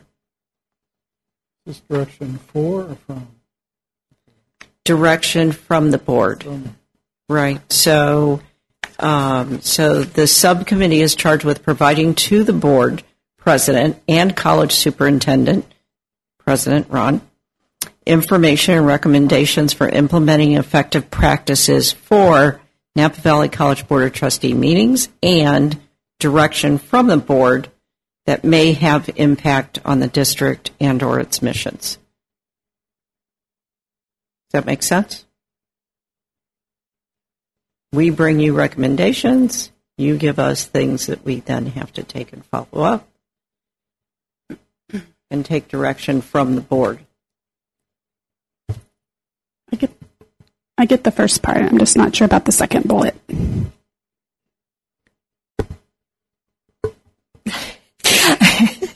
I think that the uh, gosh, if I can get back to four o'clock in my brain, um, at the intent, our intent is to come up with recommendations for clarifying processes for how and streamlining those processes for um, how the board um, functions within the meeting, and then also how we, we communicate and streamline direction from the board to the president, and then he out to his staff. Is that is that good?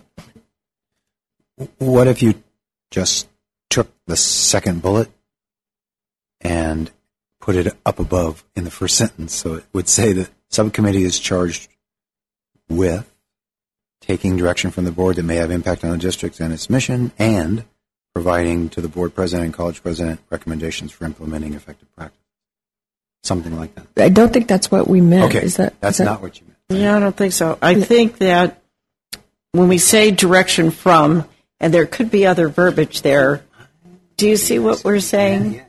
So, so we're bringing the recommendations, then at the meeting, the board's going to be giving direction on those recommendations, and then we would be charged with, um, you know, whatever that recommendation is, and and Yeah, and it's also a means of, of kind of something then that we bring to the board the next meeting mm-hmm. for a vote or something mm-hmm. like that. And also just a means of codifying kind of the process. Like, say, for instance, we have a, there's nothing that we voted on, but there's consensus that we want more information on something, then, then there would be a process laid out for making certain that that came back on a future agenda and went through, didn't get lost in translation. Excuse me, looks like we have a public speaker. He just wants more cake. Does that sound good to everybody? Kelsey? Um, it just seems like this would be not ad hoc, not a temporary, but kind of you want to establish something more long term to help facilitate the function of this board. I think, and you could be right.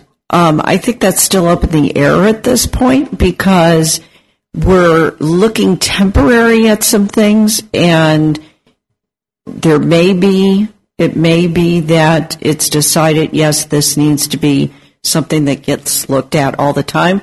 But I think right now, uh, we're looking more at just kind of current tweaks. Yeah, and creating a framework so that regardless of what topic or project comes up, there's a framework that it fits into. And so it's flexible. I think this came out of, you have specific things that came out of the conference that you have in mind. So, in that sense, maybe it's temporary. Thank you. Let's see, was that the last one? Yes. Okay, so we're on to trustee and board chair reports.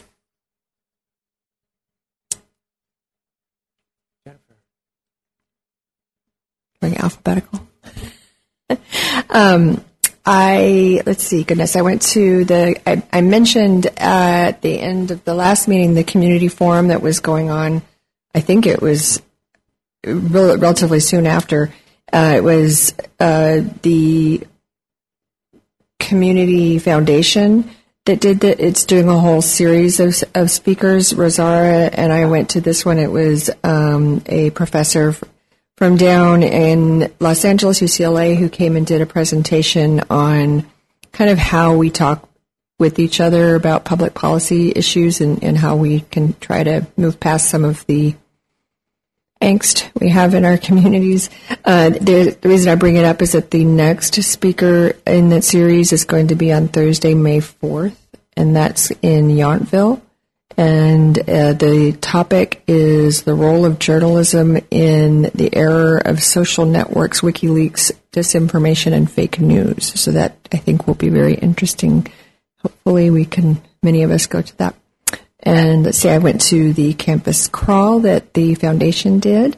Um, I did go to the part-time faculty fo- social, and uh, my son finished up the uh, drama class, the cafeteria kids. So very excited to keep doing that. And he was also part of the bubble program. I have a fantastic picture of him inside a gigantic bubble, which if I had a way to show it to you, I would. But and I also have a fantastic picture of my other son sitting in my husband's lap, both the lap, laughing about it. So great, great fun at the PAC, and of course, then the McPherson Award Committee met, and then uh, just want to make certain everyone is still aware that we are having the Nap- uh, Napa Valley Unified School District's Family Festival week from Saturday, April 29th. Um, sa- it's 11 to 3 on Saturday, the 29th.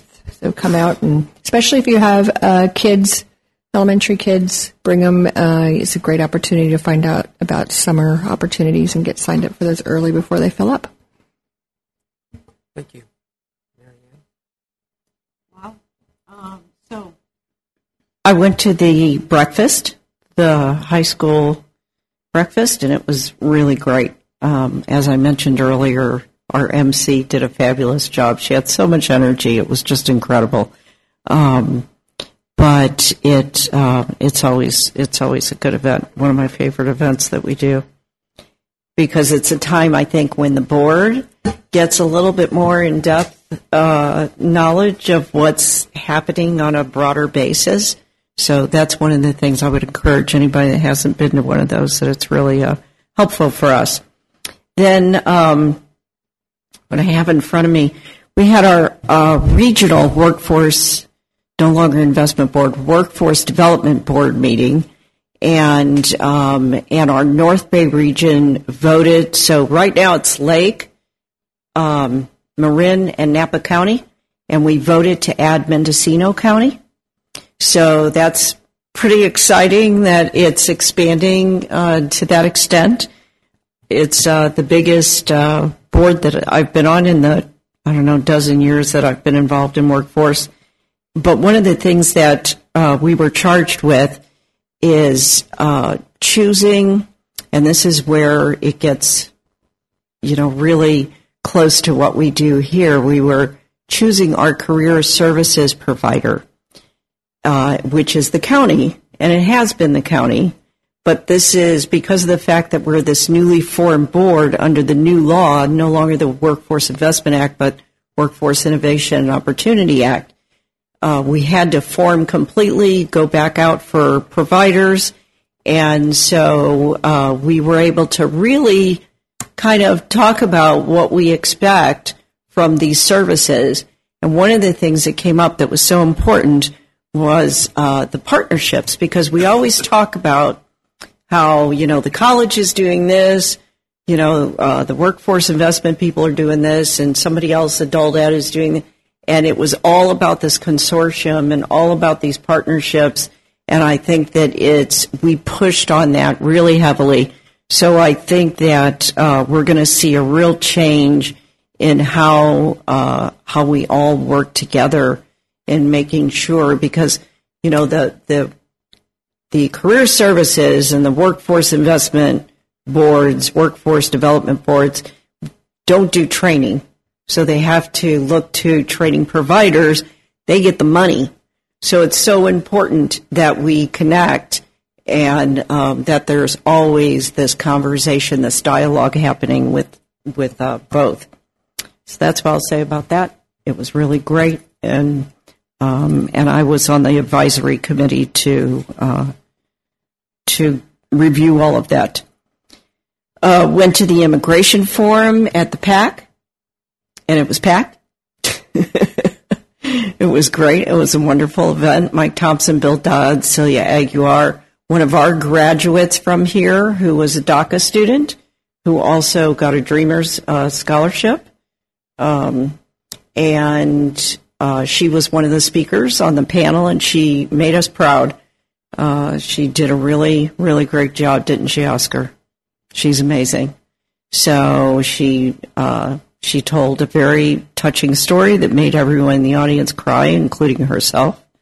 And um, it's just very important that we stay vigilant and support uh, all of our students and community.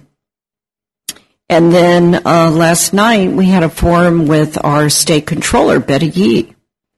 And uh, she had a lot to say about how much we need community colleges and how important community colleges are to us and gave us an overview of her priorities and um, uh, anything, Rosanna or Michael, that you might want to add that stuck out in your mind about that? They'll get their turn. Oh, okay.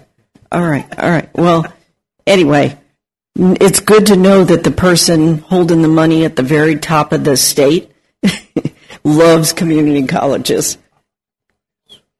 Public employees. Her interest in ensuring their Yes, retirement. yes, yes. Public employees and taking care of them and making sure that they're good for life. Uh, okay, that's me. Thank you. Kelsey. Yes, thank you. Um, just just a few things that I wanted to note, and maybe I should have said this when we were talking about it, but sometimes you know just stewing over things is also helpful.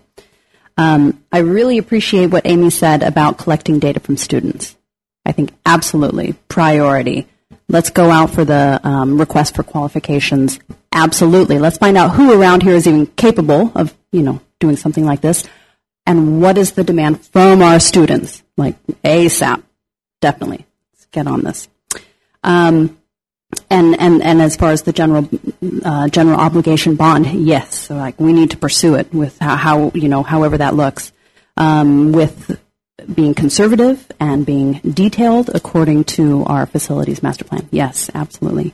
Um, and then just a few more notes. Um, cafeteria kids is really awesome. You guys, they're really awesome. It's really exciting to know that they're going to be doing things on our campus. This is just, it, they're an invaluable um, asset in our community, not, not just for our little kids, for our big kids too.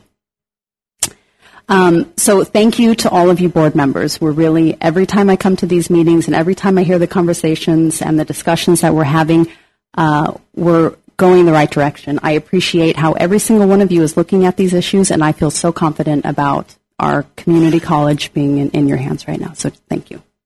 Thank you, Kelsey. Amy? Um, in terms of activities, I also went to the campus crawl, um, which was a very nice event. Um, and I participated in the legislative subcommittee meeting, and I thought we got a, got a lot of work done. Um, we were very productive at that meeting, so that was good. Um, I also participated in the high school counselor breakfast. I participated as a high school counselor, but still it counts, so I was there. Um, and then lastly, today I um, helped uh, bring the group of Valley Oak students on campus for the campus tour, um, which was the best tour we've ever had. It was amazing. Um, it was a whole day thing. We, we got here at 9:30 and we left at about one.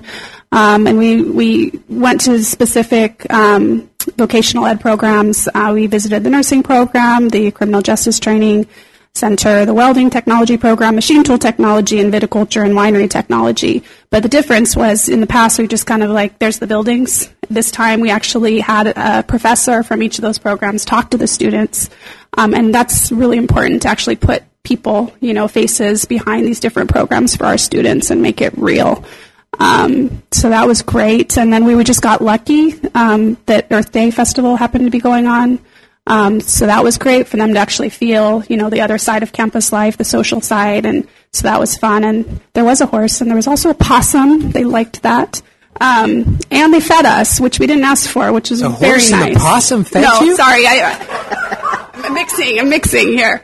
But they did. They did provide lunch, and then we visited the Earth Day festival with the horse and the possum.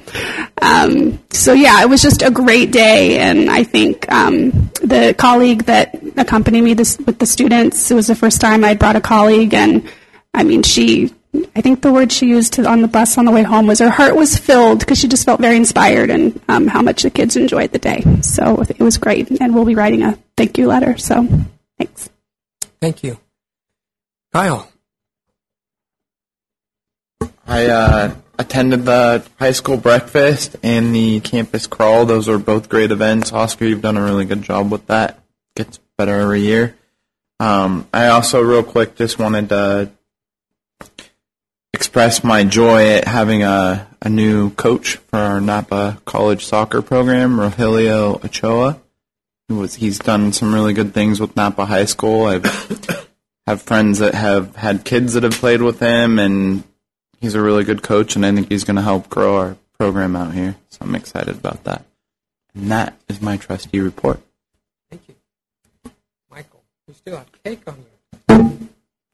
Yes, I still have cake. Thank you. Is this your last meeting, Kelsey? When is the election? Next month. All right. Gosh. All right, now I got to eat the cake.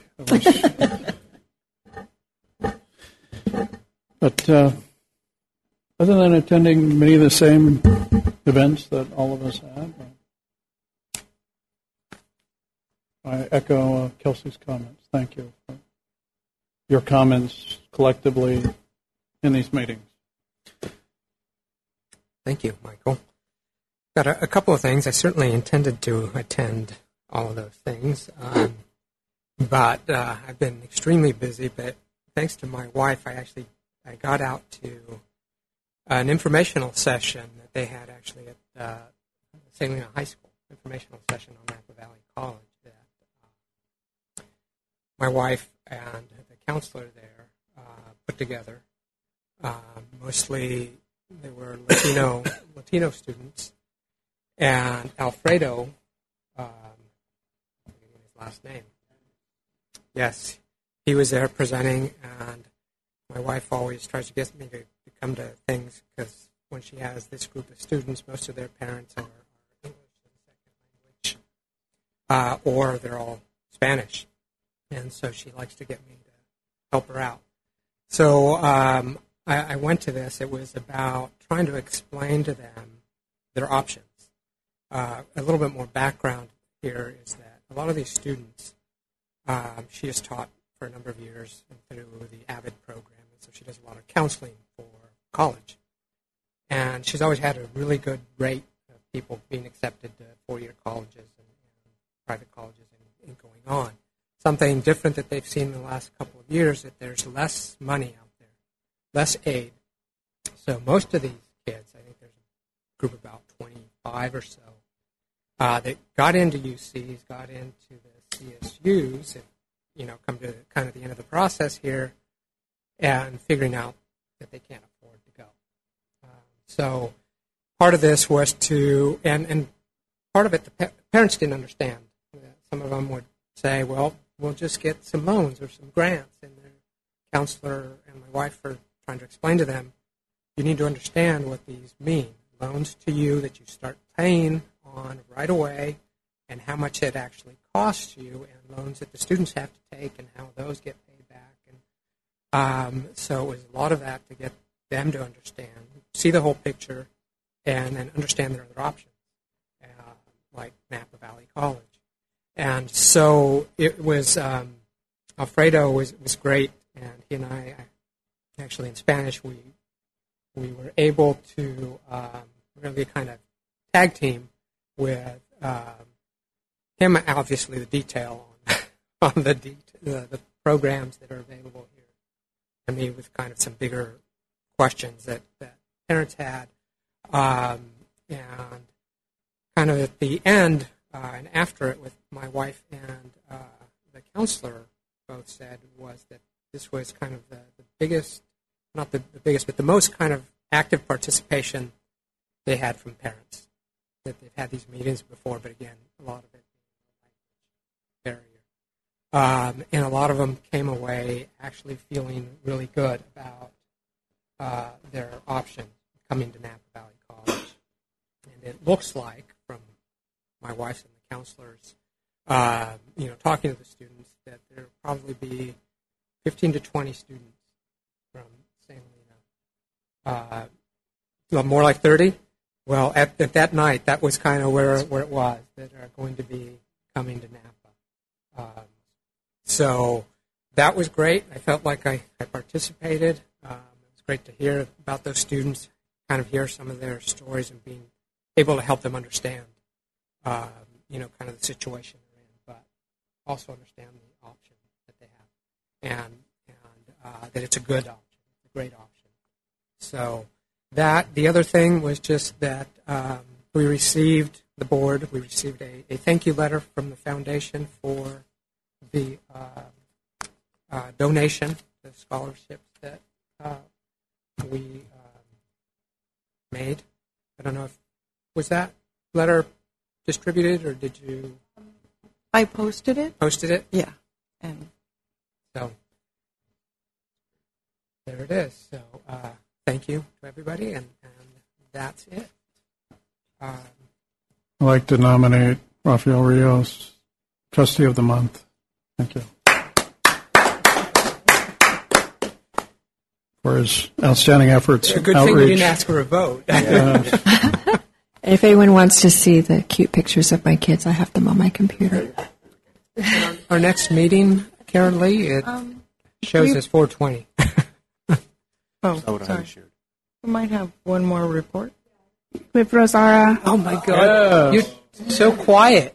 Yeah, it's supposed I'm to be ladies first. I'm and then, surprised she know. didn't kick me. It's a good thing because I'm going to be very re- redundant with my report. Um, like Michael said, I attended most of the events that everybody attended to. Um, yes, Mr. DeHaro, very good job on the breakfast. Very well attended and very informative. And, and I did get, you know, um, all that it's going on and what the college is all about. Um, I attended um, the a strategic meeting at the County Office of Education, um, and there was a lot of emphasis on on education started from kindergarten, and uh, a lot of emphasis on on Latino students, and talk about pathways and how they how important that is for the future education. So it was good to be there. Also, um, I attended in St. Helena the, uh, County community planning session. Um, education came up a lot, and workforce, and um, so that was that was a very good discussion. Of course, you know, uh, traffic and wineries. Do we have enough of those puppies? And um, you know, do we want to keep being look like the Disney of, you know, Northern California. And what are we going to do about tourists? Um, yeah. Um, yesterday, I kind of feel like I played the role that you did uh, uh, here at the college that you did in St. Helena uh, with the Latino parents. Um, and it, it was good because I know a lot of those parents, and so talking to them and with them about their children, and you know, having a lot of the kids very much interested in in the fact that they can get a trade, a vocational, or any other education if if they so choose, and you know, with uh, what Robin said this morning or earlier in her presentation about, you know, that those those are very well paying jobs. So you know that that's it's really good. It, um, I took a tour of the winery, um, and so yeah, I'm all for helping with the capital uh, fundraising, and that was a very nice crawl. So that's that's all I did. You're Ah, of yes. It? But it's important. It's about Yes. Kelsey. Yeah. I didn't know if everybody saw the newspaper article about Kelsey being named all California academic team. Everybody share it? Okay.